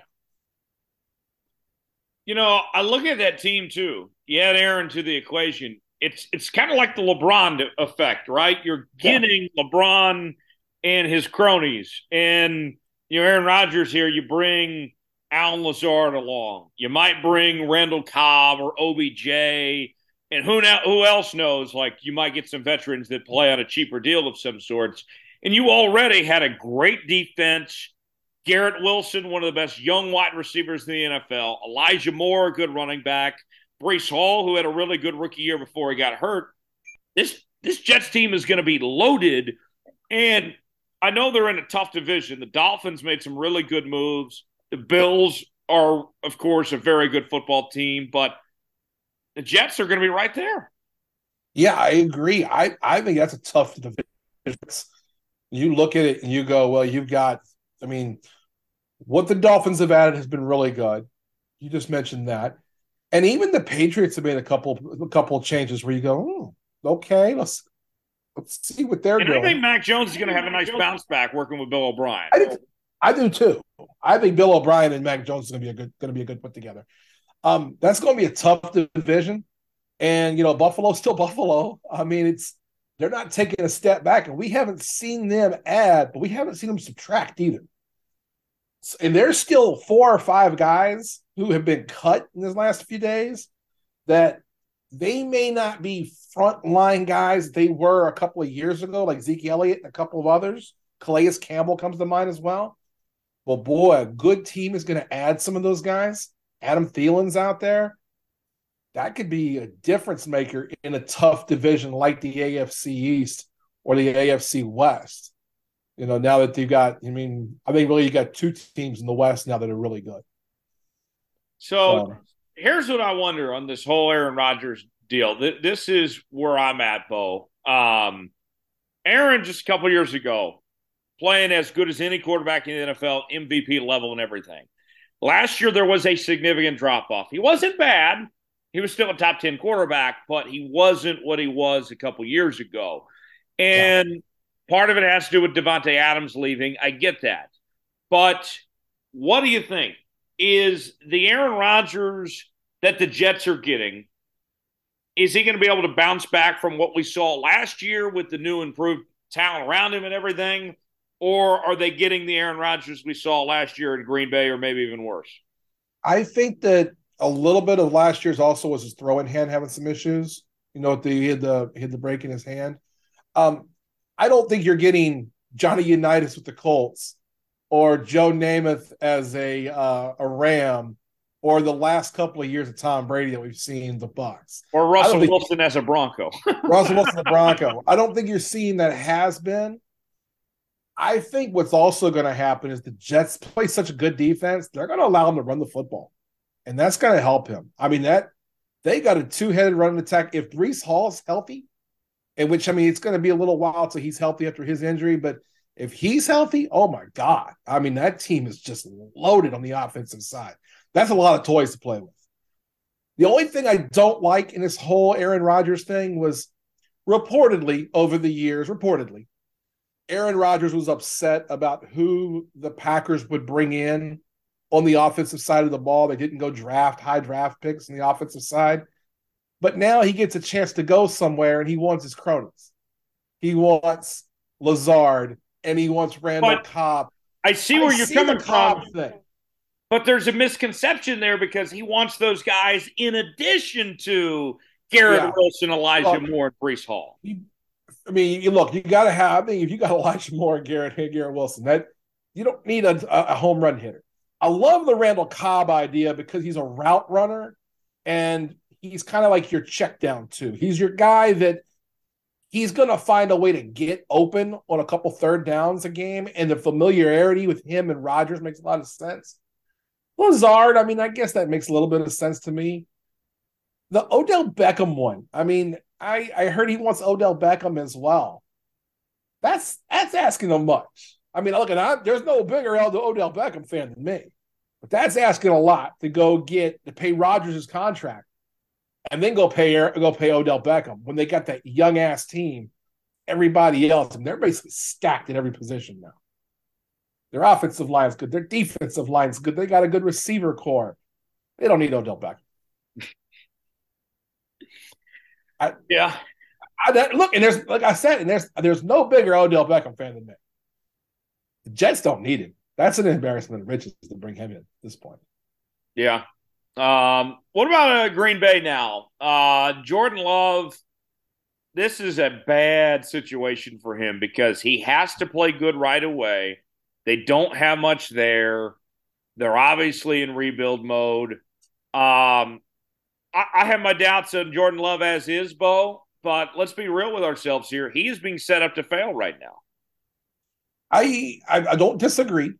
Um, even if Rodgers was still the quarterback there, it was not going to be a good marriage. That that division got tougher this year. I mean, look, the Lions aren't playing around the good team. The Vikings got, I think, are are okay. They're not great. Uh, they've lost a couple pieces. We don't know what Kirk Cousins is going to do yet. But now look at what the Bears have done. They made it. They made a smart decision, and they, they're going to keep their quarterback, and then they're going to bring in some riches as well. For the Packers, though, they had to know what they had in Jordan Love, or they had to cut him at the end of the season and let him go for nothing. And so they had their their hand is forced on this as well. So yeah, I, I don't necessarily think he's set up to fail, but he's not set up well for success either. I think that's an important distinction. I don't think that the I don't think the Packers want him to fail, but they're not giving him a lot of hope. So that's not going to be a very good team in 2023. No, no, not at all. Um, free agency as a whole, it's been a wild couple of days. Uh, let's start out with winners. Who comes to mind? Who's been your biggest winners in free agency? Um, a couple that I saw, and I think a couple of the trades have been bigger deals to me than the free agency so far. Um, I mean, Rodgers obviously to the Jets. Um, Stephon Gilmore to the Cowboys is a great addition to that team. Yes. Um, and they they cut Ezekiel Elliott. They'll bring in a veteran to play back up there. They'll be great. Jalen Ramsey to the Dolphins. Again, some of these trades they, they make a lot of sense on both ends. And then Darren Waller to the Giants. I mean, those are those three, Ramsey, Gilmore, Waller, I look at that and go, that's three teams that are getting better. And then when I looked at some of the signings, uh, the Eagles had a plethora, if you will, of running backs. They've had a couple go. So they go get Rashad Penny, a good pickup. Uh, they're going to have him and Bart and, and He's a Boston good back Scott. if he can stay healthy. Yeah, I, it, that's a good pickup.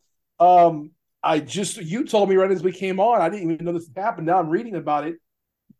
Orlando Brown to the Bengals is finally, finally crazy good.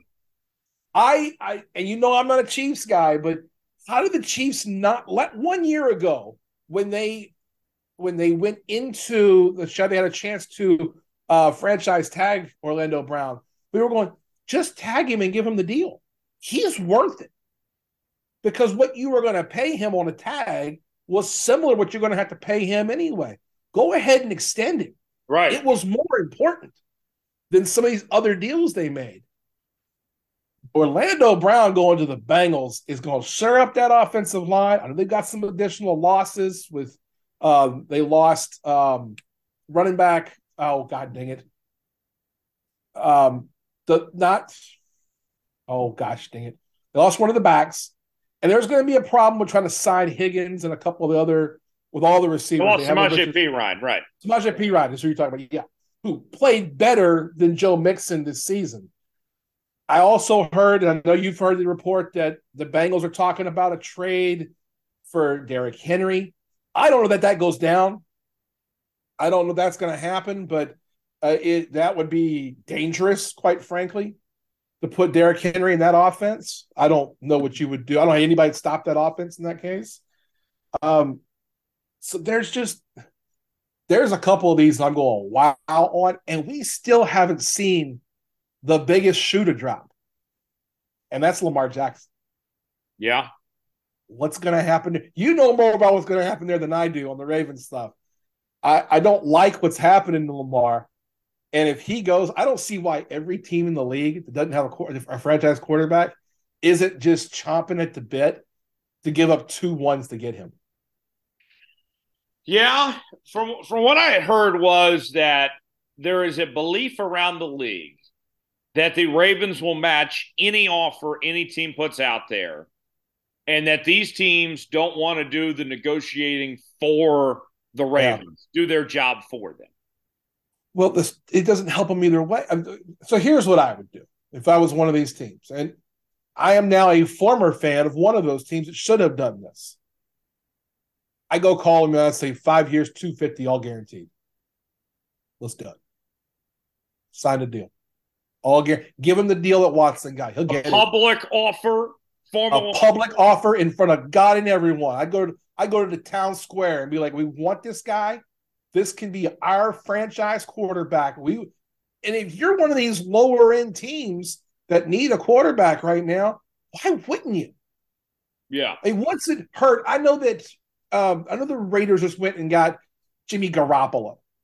How bad would it have hurt Jimmy Garoppolo's feelings if you made a play for Lamar Jackson first? Okay, you finished second to Lamar. You were second choice to Lamar. You know, how bad would it have hurt Derek Carr's feelings if the Saints would have said, we really like Lamar Jackson, and two ones makes a lot of sense to us. Here's 250 for five years, all guaranteed. I understand what you're saying, and I think that you know, I think there's some some truth to that. But you know what I really think this is? This is collusion.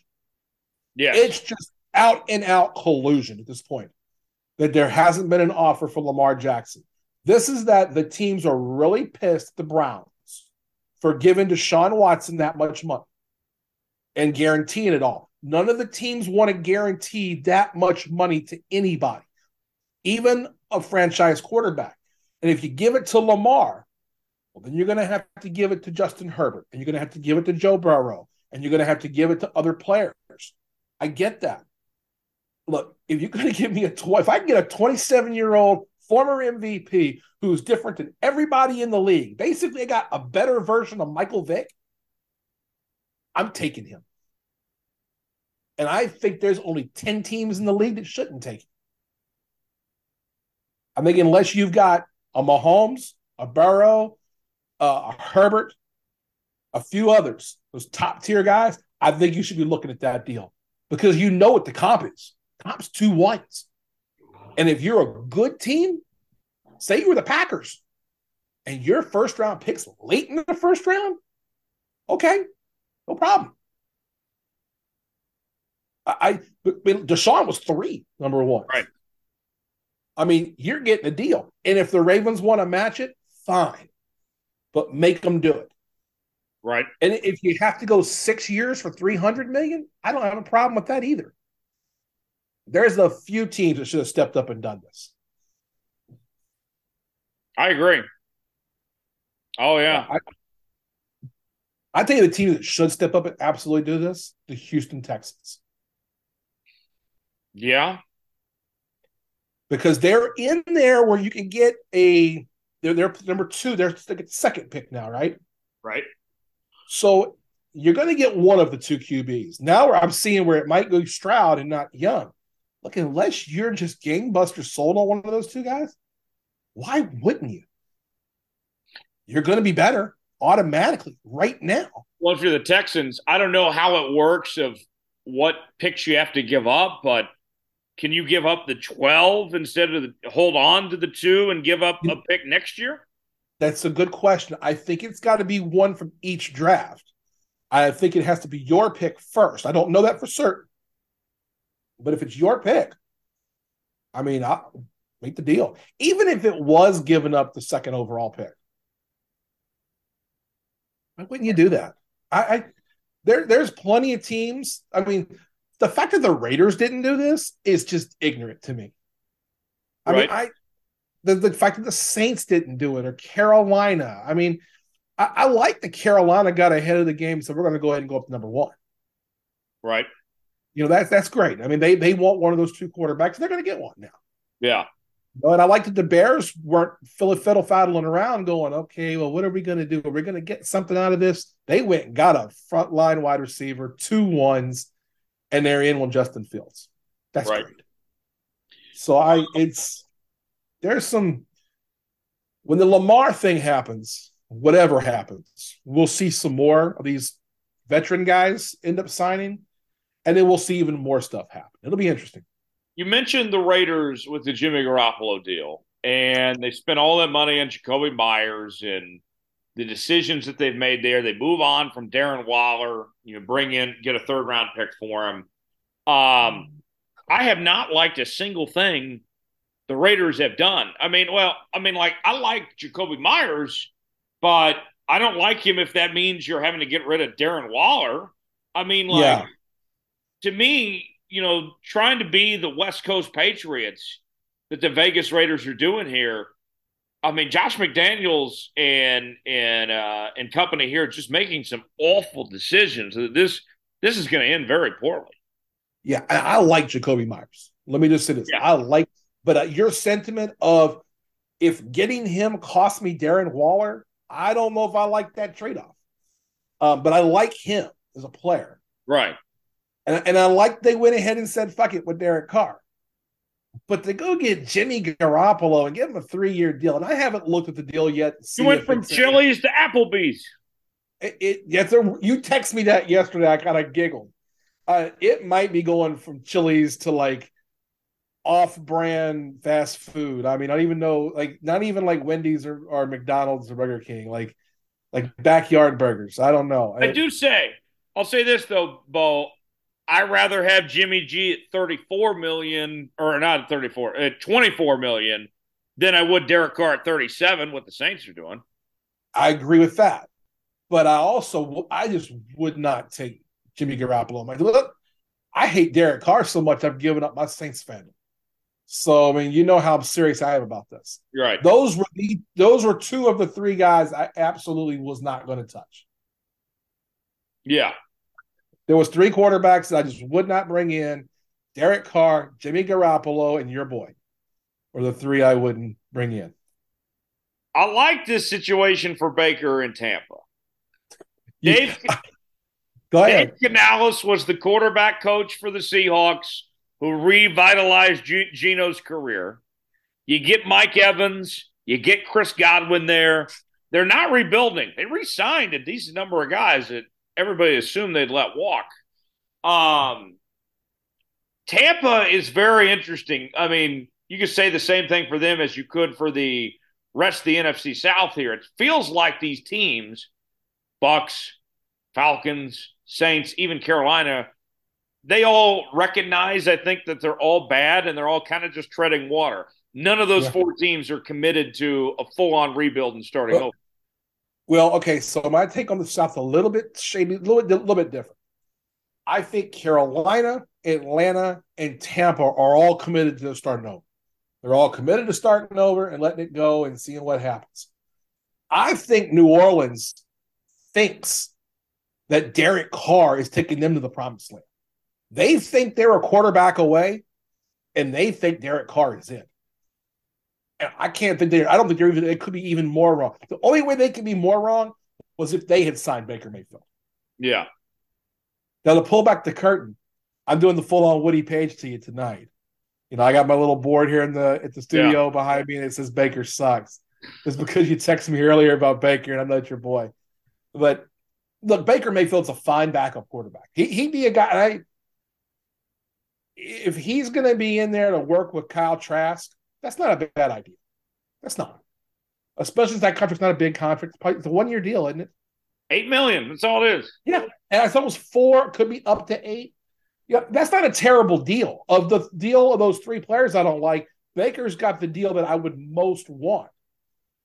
And you can see what you got with Kyle Trask. He's been sitting in a room with Tom Brady for two seasons. Let's see what happens. Uh, you know, I mean, he's got an arm, and he's he's he's played in high level in the SEC. We'll see what he can do in the NFL, and with being with Tom Brady for two years. But it does seem like to me in the NFC South that one team thinks they're a quarterback away. They might, if Aaron Rodgers would have gone to New Orleans or Lamar Jackson, they're contenders. But Derek Carr isn't the guy. And then you know, I I like that Carolina said, okay, we're going to go in and get one of these quarterbacks. So whichever one they pick, whichever one they pick, God bless them. I kind of like Stroud better myself. Yeah. So, but they're going to have their guy, and that means they won't be good in 2023. But I think they're okay with that. The Saints think they're going to roll the dice, win the division, and okay, we're in the playoffs. We have a chance. Right. Because they don't think there's a dominant team. And maybe they're right because the Packers aren't going to be as good. And the more dominant teams are in the AFC, but the 49ers are still there and they're really good. Right. And the, and Seattle's better. And there's a couple other teams. I think the Giants got better. I, the Cowboys got better. I don't know. I, I don't like that idea. And I don't like the idea of get us in there and let, we'll have a puncher's chance. Right.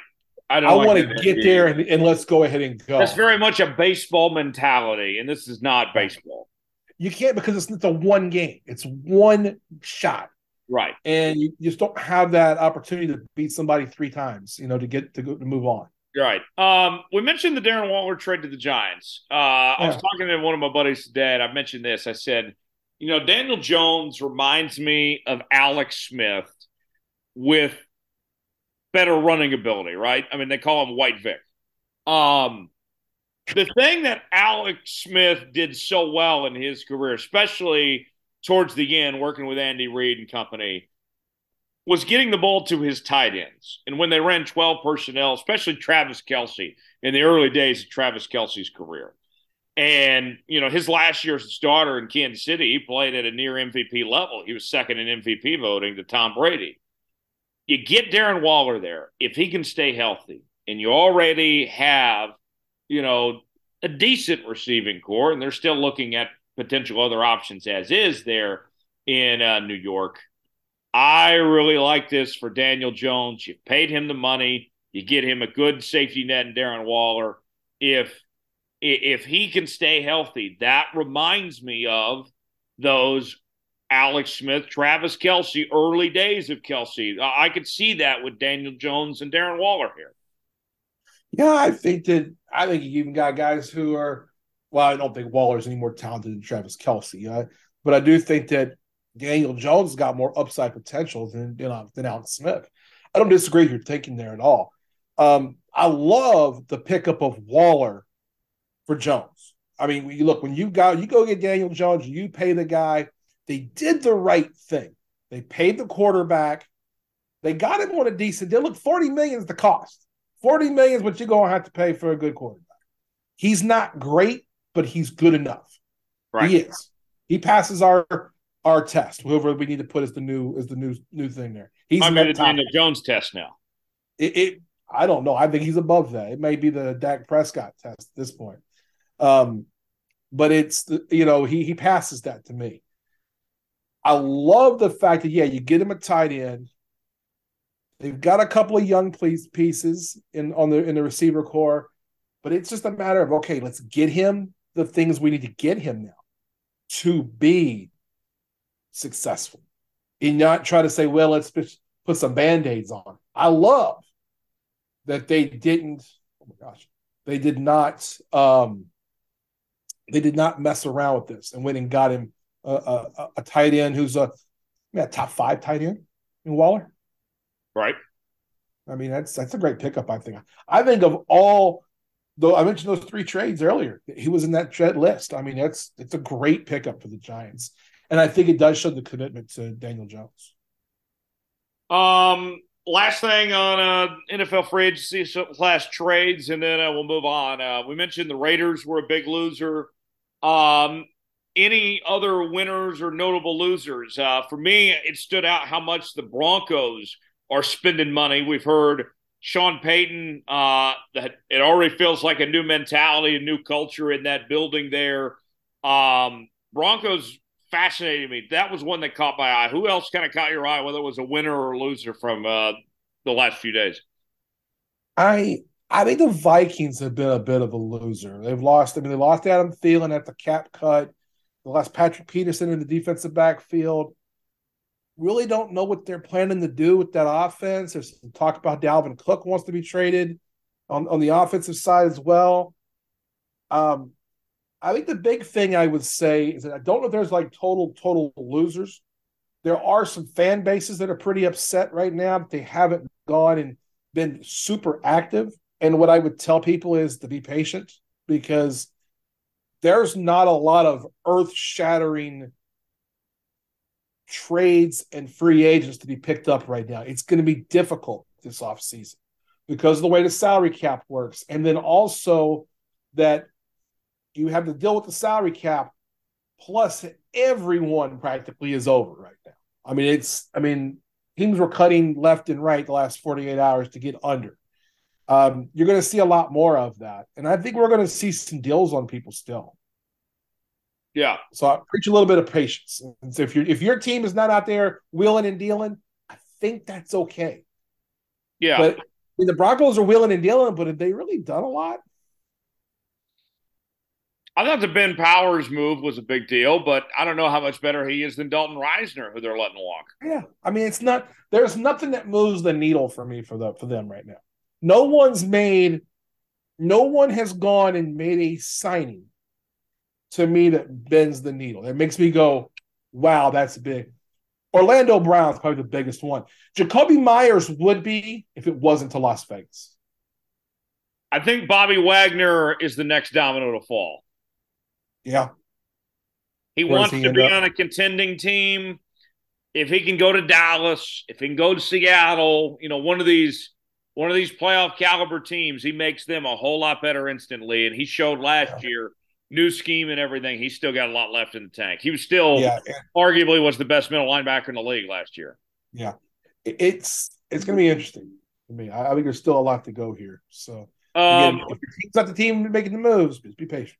let's talk a little bit of draft here real quick. Um, we mentioned with the Panthers moving up to one, um, and where things are at now, the new draft order: Panthers at one, Texans at two, Cardinals at three, uh, and so forth.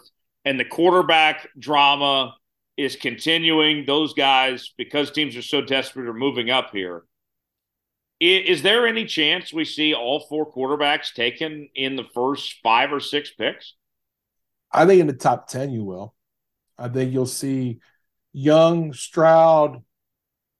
What am I thinking? Levis, Um, Richardson. Levis, and then Richardson. Someone's going to make a reach on, someone's going to fall in love with Anthony Richardson. I mean, he's just, he's got too much athletic ability for someone to not fall in love with him and trade up. And maybe that's why some teams aren't looking at Lamar Jackson right now. But I can see that. I mean, I it's, I don't know if that's exactly what I think will happen, but um, I do think they're going to all go fairly quickly. I think you'll probably see one and two for sure. I think Levis will be the third one to go. My guess is at five to seven in that area, and Richardson seven to nine. But again, someone could fall in love with one of those other two guys, Levis and and uh, and Richardson, and then all of a sudden you're moving up in the way up in the top ten to go get them. Yeah. Um, It'd be a good year. I don't have the list in front of me. It'd be a good year to be sitting at six, seven, or eight, and already have a franchise quarterback. yeah. I don't have that list. I wish I had that list in front of me right now. I mean, like the Like- Eagles are in the top 10. They got their franchise. Yeah. So that's a team that you could go and try to make a deal for. They would love to trade back to grab a couple of extra players. You know, you're probably going to draft, you're probably going to get another one in that. If Right. you're going to get someone trade up from the 20s to the 10. You know, Right. that's the Saints pick that uh, the Eagles have at 10. Um, also, Jalen Carter, we, we knew about the arrest uh, warrant there in uh, Athens a couple weeks ago. But then his pro day today just went poor. He's nine pounds heavier than what he was at at the combine a couple weeks ago. And he struggled finishing drills and everything. We obviously know with the rest stuff, like, I, I wonder what's going through his head mentally. I mean, this has got to be a, a, a a tough time for what this kid's going through right now as he prepares for you know the biggest it's gotta day of his be- coming up. It's got to be, he's still going to be a top, top, a tippy top pick to me. But I mean, it's obviously got to throw up some red flags of what's happened. And then you see that maybe he didn't commit himself quite well enough to, you know, his um his work these last few weeks, even since the combine. I mean, it's only been two weeks. That means he's practically done no work between the combine and now. So I, I don't know. I it's a rough deal for Jalen Carter. I I think he's a great a great talent, and I hope well for him. But somebody's being in his ear telling him, "Hey, look, you got this other stuff, so you got to prepare because you have this baggage. Everything else has got to look perfect." And that's what I think so many times the money people around around players, young players, we're seeing the same thing with Ja Morant right now in the NBA. You know, it's sometimes these people need to say, "Hey, you're messing with the brand. You're messing with your brand. You want to be you want to be the one that buys your mama a house and your daddy a car and these things. You're gonna have to play this game a little bit. I don't think it's great, but I do think that you have to do it. And I think that somebody to be in Jalen Carter's head going, okay, you see what's happening? You know, you you you got this baggage, you can't have more. Right. Um one one more uh, note. We'll finish on uh, some college football stuff real quick. Uh, realignment front seems like Arizona, Colorado to the Big Twelve has gained a lot of steam in the last couple yeah. days, and that things are moving towards that direction. Meanwhile, Arizona State's president straight up has said there are no discussions between Arizona State and the Big 12, and that they're committed to the Pac 12 and that they think they're going to get a good TV deal. Um, is there something going on here of maybe Arizona State? Maybe I'm reading into this too much, but just thinking about this. Is Arizona State maybe trying to pressure Arizona to not leave without them? Is this some messaging that's being sent here? Maybe. Um, you know, I think it could also be like we talked about last week. It could be that this message from Oregon and Washington about an all streaming deal isn't a bad gig. That it could be enough money. Um, and then other things ancillary to to what they're doing. I think that could be part of it. I to me, it doesn't make sense for Arizona to try to worry about what's ancillary and what they can do at their university, given they have the second largest alumni base in the country.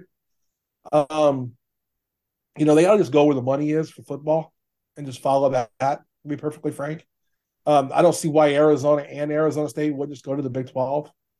Maybe it's a case where Arizona State wants to be the bigger dog. They want to be the one that the mover or shaker. I don't really know. My guess is that they're going to end up there anyway. I think this deal happens with the streaming deal. I think it might save Oregon and Washington, but it's not going to save Arizona and Arizona State. They're coming to the Big 12. I, think Colorado and Utah are going to be there too. I do too. I think that's the four that come over, those four corner states. I, I think that you know there there are enough people that don't like the streaming idea and taking significant less money when you don't also have to pay an exit fee based on the way the Pac-12 contract's written that the pros eventually just outweigh the cons where you you would have enough of your money people saying we've had enough of this you got to make a change i tend to agree with you i just think that it's one of those things you look at it and you go well i mean the what is arizona state really trying to say i mean it's it, it's trying to be something it, it's really them trying to just try to have some kind of say in how things are going but i mean they're just they're just arizona state yeah. They do have a large alumni base. They're the second biggest one in the country. We know that. But you know, it's a lot because they have the online thing and everything else. I mean, it's right because um, but yeah, that's not they're not the straw that stirs the drink in this right. Um on the other side of the country, in the SEC and the ACC uh, conglomerate over there, um, Greg Sankey this week came out and said that the SEC, they are the 16 team super conference with Oklahoma and Texas in the picture. Uh, taking a, a, word from Ohio State, they're the 16 team super conference. Yeah. Um, we've heard these rumblings about Florida State, Clemson, and Miami, how the three, in particular Florida State, is upset about the revenue situation in the ACC. They want uneven revenue distribution, but that's kind of just a short term fix for a long term solution. Um, all the indications are that those three are making a push towards the AC towards the SEC. What I wonder is, Bo, the SEC is in such a good state and they got such a good TV deal and all this stuff going for them. Um, they're in a position of strength. They don't have to add those three schools, and they don't have to add those three if it means everybody else taking less money either. I mean, this is, um, I, I think those three probably would want the SEC more than the SEC wants them. Uh, you would know a little more on this piece than I would. So let me ask a question first.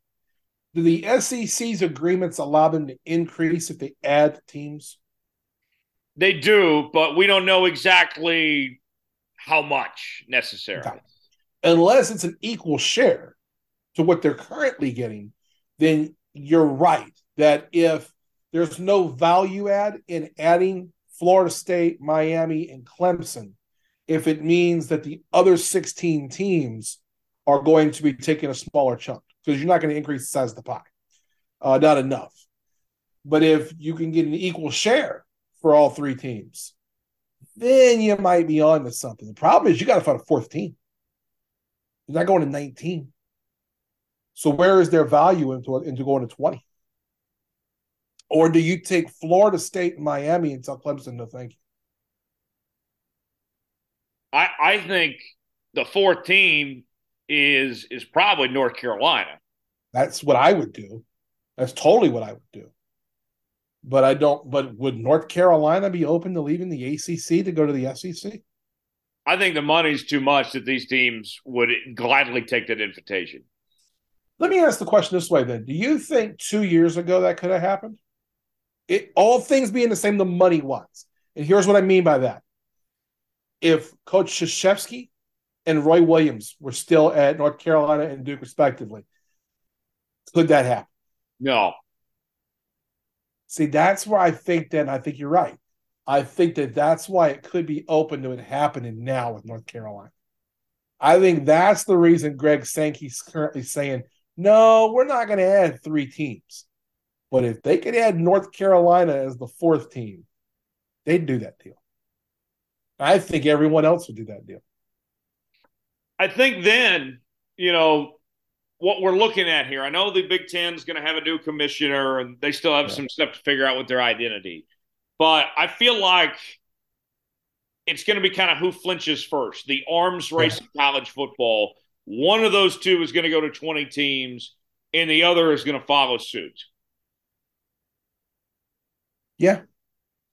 Yeah. It, it's, it's going to be, I don't know, this next couple of years is going to be crazy. Who would have thought five years ago we'd be at where we're at right now? Yeah. I mean, there was talk about it five years ago, and there was even talk of us saying there's going to be four super conferences. And but it didn't look like anyone was going to pull the trigger, and it looked like the two two conferences holding everybody back were going to be the Big Twelve and the Big Ten. The Big Ten then made a huge step forward, and now the Big Twelve is going to beat the Pac Ten or Pac twelve to the, the party as the fourth conference. Uh, the ACC is somehow held on. Um, you know, I mean, it, it's amazing what's happened in that case. Uh, will the ACC, what's left over if those four teams were to leave, try to do something with the Pac 12 and have a conference on both coasts? I mean, that doesn't make a whole lot of sense to me, but I mean, I don't know how this is going to work. Yeah. Have a fourth conference. Um, because you'll have the Big 12, the Big 10, the SEC. Right. So I don't know. We're got a lot to happen in the next couple of years, and none of it's imminent. Right. But when Oklahoma and Texas's deals got moved up a year, that started some of this chain reaction. And now the contracts and everything going on with the Pac 12, the Big 12 was smart to get ahead of the Pac 12 on their deal. Yeah. Yeah. He's Coach Bo. Check him out. Coach Bo oh, I got one for you. I got one for you. Can I add one? This is a non-football question. Okay. Have you heard the rumors about about NBA Commissioner Adam Silver? Yes. Disney. Yes. Uh, what is your take? The people who don't know, there is a rumor that Adam Silver, the NBA commissioner, is a finalist to become the CEO of Disney. So, what are your thoughts? Here's my thought on that situation. Um, it uh, for Adam Silver, I, I think it is a lot harder to be the president of Disney than it is to be the commissioner of the NBA. Oh, absolutely. He, and he gets a very nice paycheck from the NBA. I understand Disney can pay more, and they would pay more. But if I'm Silver, like, no, I, am very comfortable with the. NBA job and riding that as long as I can, and then retiring and doing that. Like, I, the, the Disney president has been a revolving door. I mean, Bob Iger was just enjoying himself, was taking life easy, and now he's back in the thick of things for the time being, yeah. trying to save Disney. Like, I, I'm, I don't know why he would make that move. Is that not a great hire for Disney, though? I mean, I don't know Here's, because there's here, a whole lot of factors involved in Disney that that are yes. Here's why I say I think it's a great hire if that does happen. What Adam Silver has done with the NBA, he took it from what his predecessor did and everything that the that the NBA became, and they were really becoming a step back. They were becoming the two A or three, you know, league of all leagues. I mean, NFL is one. You're not going to catch the NFL. Major League Baseball is now falling behind the NBA. A lot of it has to do with Adam Silver and his stewardship of things. The fact that the NBA was almost moving to being a niche um, kind of product for only certain types of people or certain um, ethnicities, if you will. I hate saying it like that, but that's what they were like they were becoming. To now, they're going to get seven or eight billion dollars in their next TV deal, which is going to be second to only the NBA, the NFL. It shows me that he knows people, and he understands how to get broader audiences. And that's what I think Disney has to worry about is broader audiences with more when they, you know they now have everything from Star Wars and everything from Marvel and every and you know their own Disney products and everything else. If there's somebody who can help with appeal to a more centralized cat, uh, group of of customers, I can see Adam Silver being really good at that job, and that's a once in a lifetime opportunity that nobody gets. If I'm yeah. Adam Silver and I get offered that job, I have to try it. Mm. You, uh-huh. you can't go back to the NBA. I get it. You can never go back. But if you, you can make me the CEO of Disney, I have to take that chance. I see where you're coming from, but I think the NBA lifestyle would be too comfortable personally. So I, I understand that, and I totally get that, and that maybe Adam Silver's looking at it. But when I heard that this morning, that Adam Silver was one of the finalists for the for the uh, the CEO of Disney job, that just wowed me because I was like, he's done such a good job. I literally can't think of anything he screwed up that bad as the NBA. No, I mean, look, everybody makes mistakes. Right. But of all of the commissioners in sports right now, is anyone liked as much as he is? No. Is anyone as highly thought of as he is? No. Goodell is amongst his owners. Right. Because he's the hit, he's the one who takes the hits for them. Right.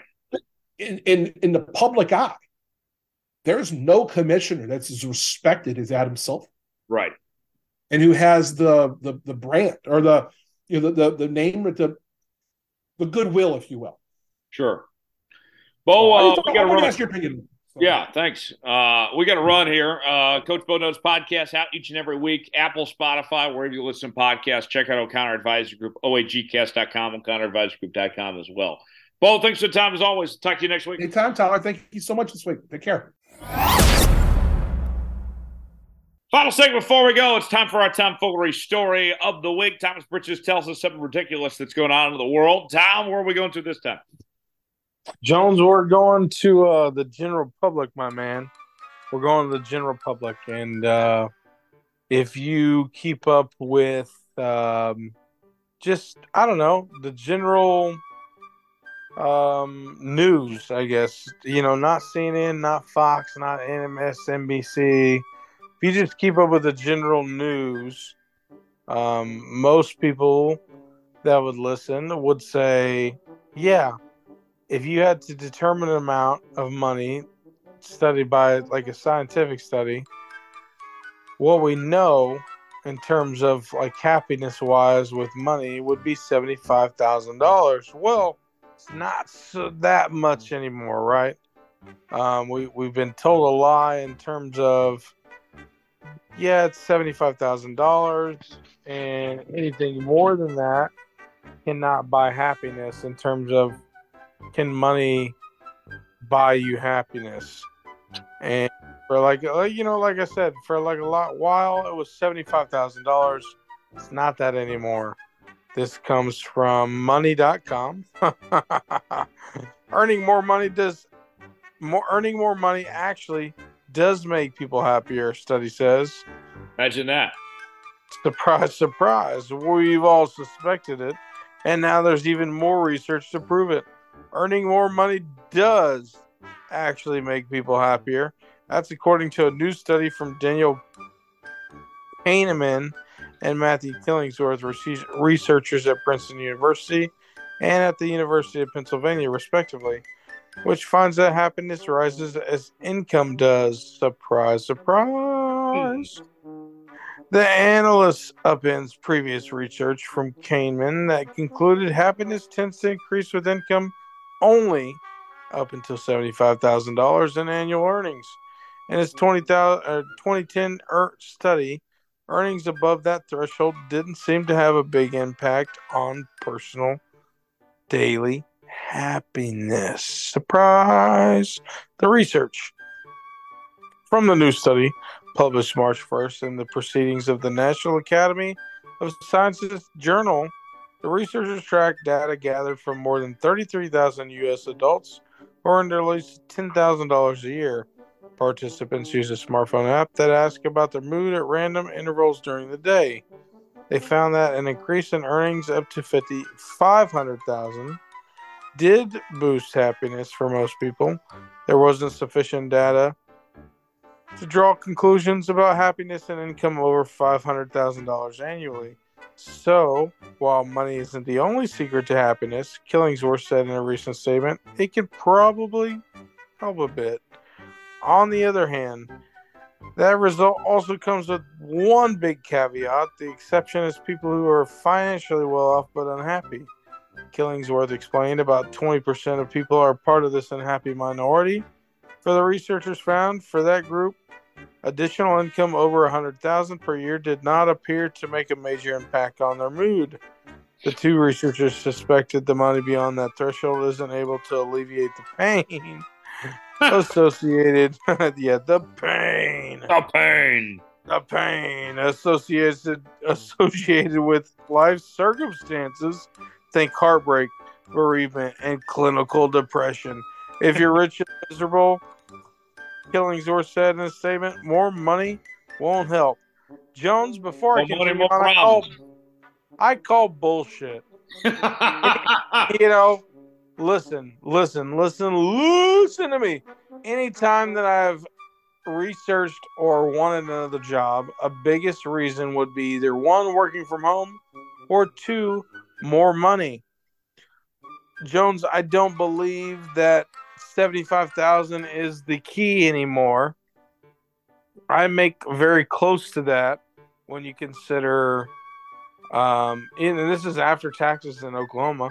When you consider my job now plus tax-free money and DJing, sure I make close to that and I'm still struggling in terms of hey, I'd like to make a lot more money, and I'm still paying off student loans.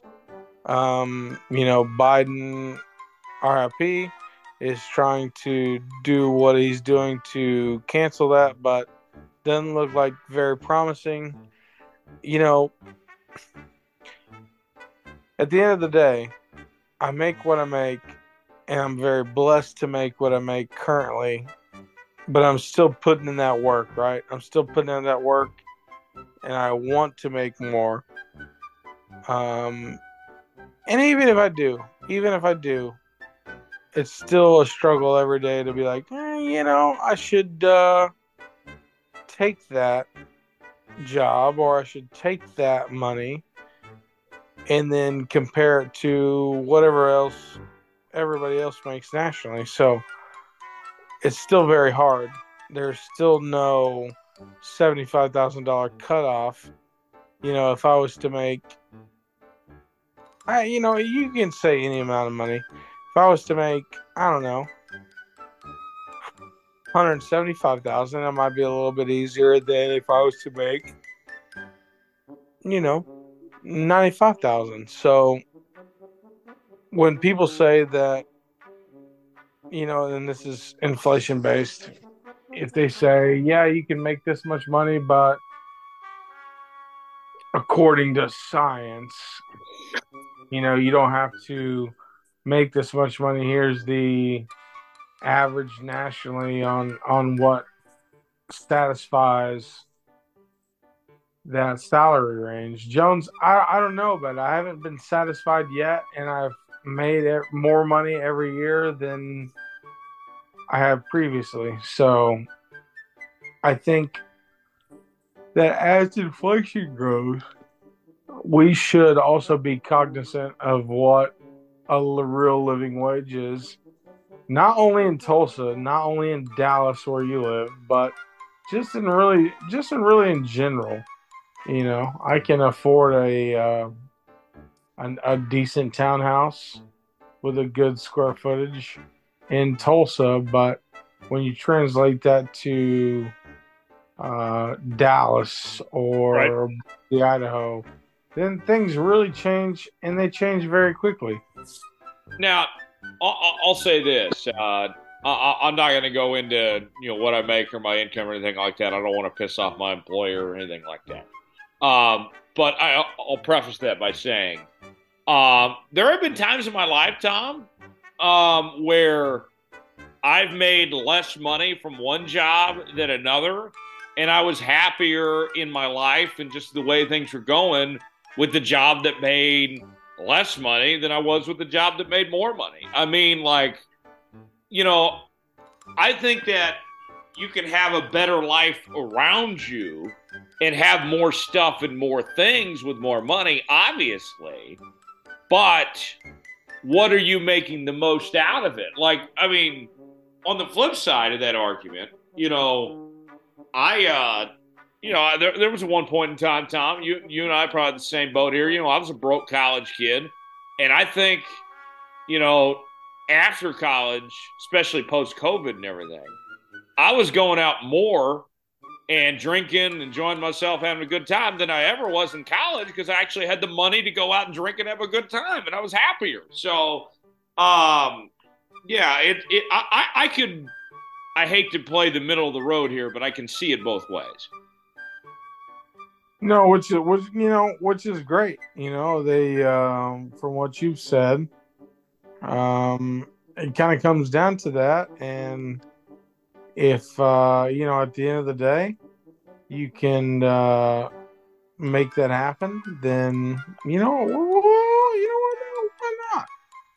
Why not?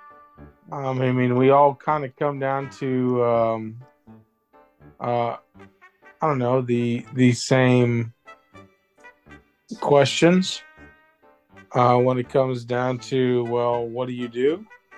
And you know, I think that you know, especially in your position, that if you can be that person, then well, why not? You know, I, I don't, I don't really try to um, guesstimate on what you can really get, and um, you know, at the end of the day, if you can be that person, then absolutely go ahead and um, do whatever you need to do and and um, maybe not be so polarizing. Well, um, at least- I think the stages of your life that you're in are so important too, because like you know, right now, you know, I'm I'm, I'm 26. I'll be 27 this year. And I'm enjoying living the bachelor life and doing my own thing and you know, going out as much as I can and traveling and doing all that stuff. But I know there's going to come a point in time when, you know, the happiness for me will be settling down and having a wife and having a family and keeping things more low key and won't be wanting to go out all the time and do that. I, I, I think it's, you know, financially, you want to have the enough money to be able to support how you want to live, to create the life you want to live in that mo- moment in time. I think that should be everyone's goal, Tom. Are you telling me you are uh, forecasting a um, a woman that will take you as her husband? Uh, at some point, yeah. I mean, well, hell yeah. I just was playing devil, devil's advocate there, but uh, you know, I mean, you're absolutely right. I mean, why not? And uh, at the end of the day, you got to look out for yourself. And uh, you know, in in in what we are now, Jones, we don't really have another choice, do we? No. I mean, it's not it's not a worst case scenario at this point in our lives. I feel like it's uh, all right. We'll just you know somewhat make it happen, I guess, and uh, and and then go from there. But yeah, you know, at the same time, it's like all right, we can go out here and we can do this, and we can be the. Uh, I wouldn't call it better person by any means, but we can we can do a little bit more. And so if, if we can combine all those factors into one, whether it be me and you hanging out or um or whether it be like something on the other side of things that you know what? It, is it that bad to uh kind of consider those things? Nah, maybe not. So you know take that at, at, at that point, you kind of take it on the chin, don't you? Right. Yeah. You kind of take, take it on. Yeah, for sure. Um, you know, the, the money and, and happiness thing, like, I, I agree that money straight up can't buy happiness, but it can make it. I, I would concede this. I think this is a fair statement everybody can agree on it can make it easier to be happy, though. Oh, absolutely.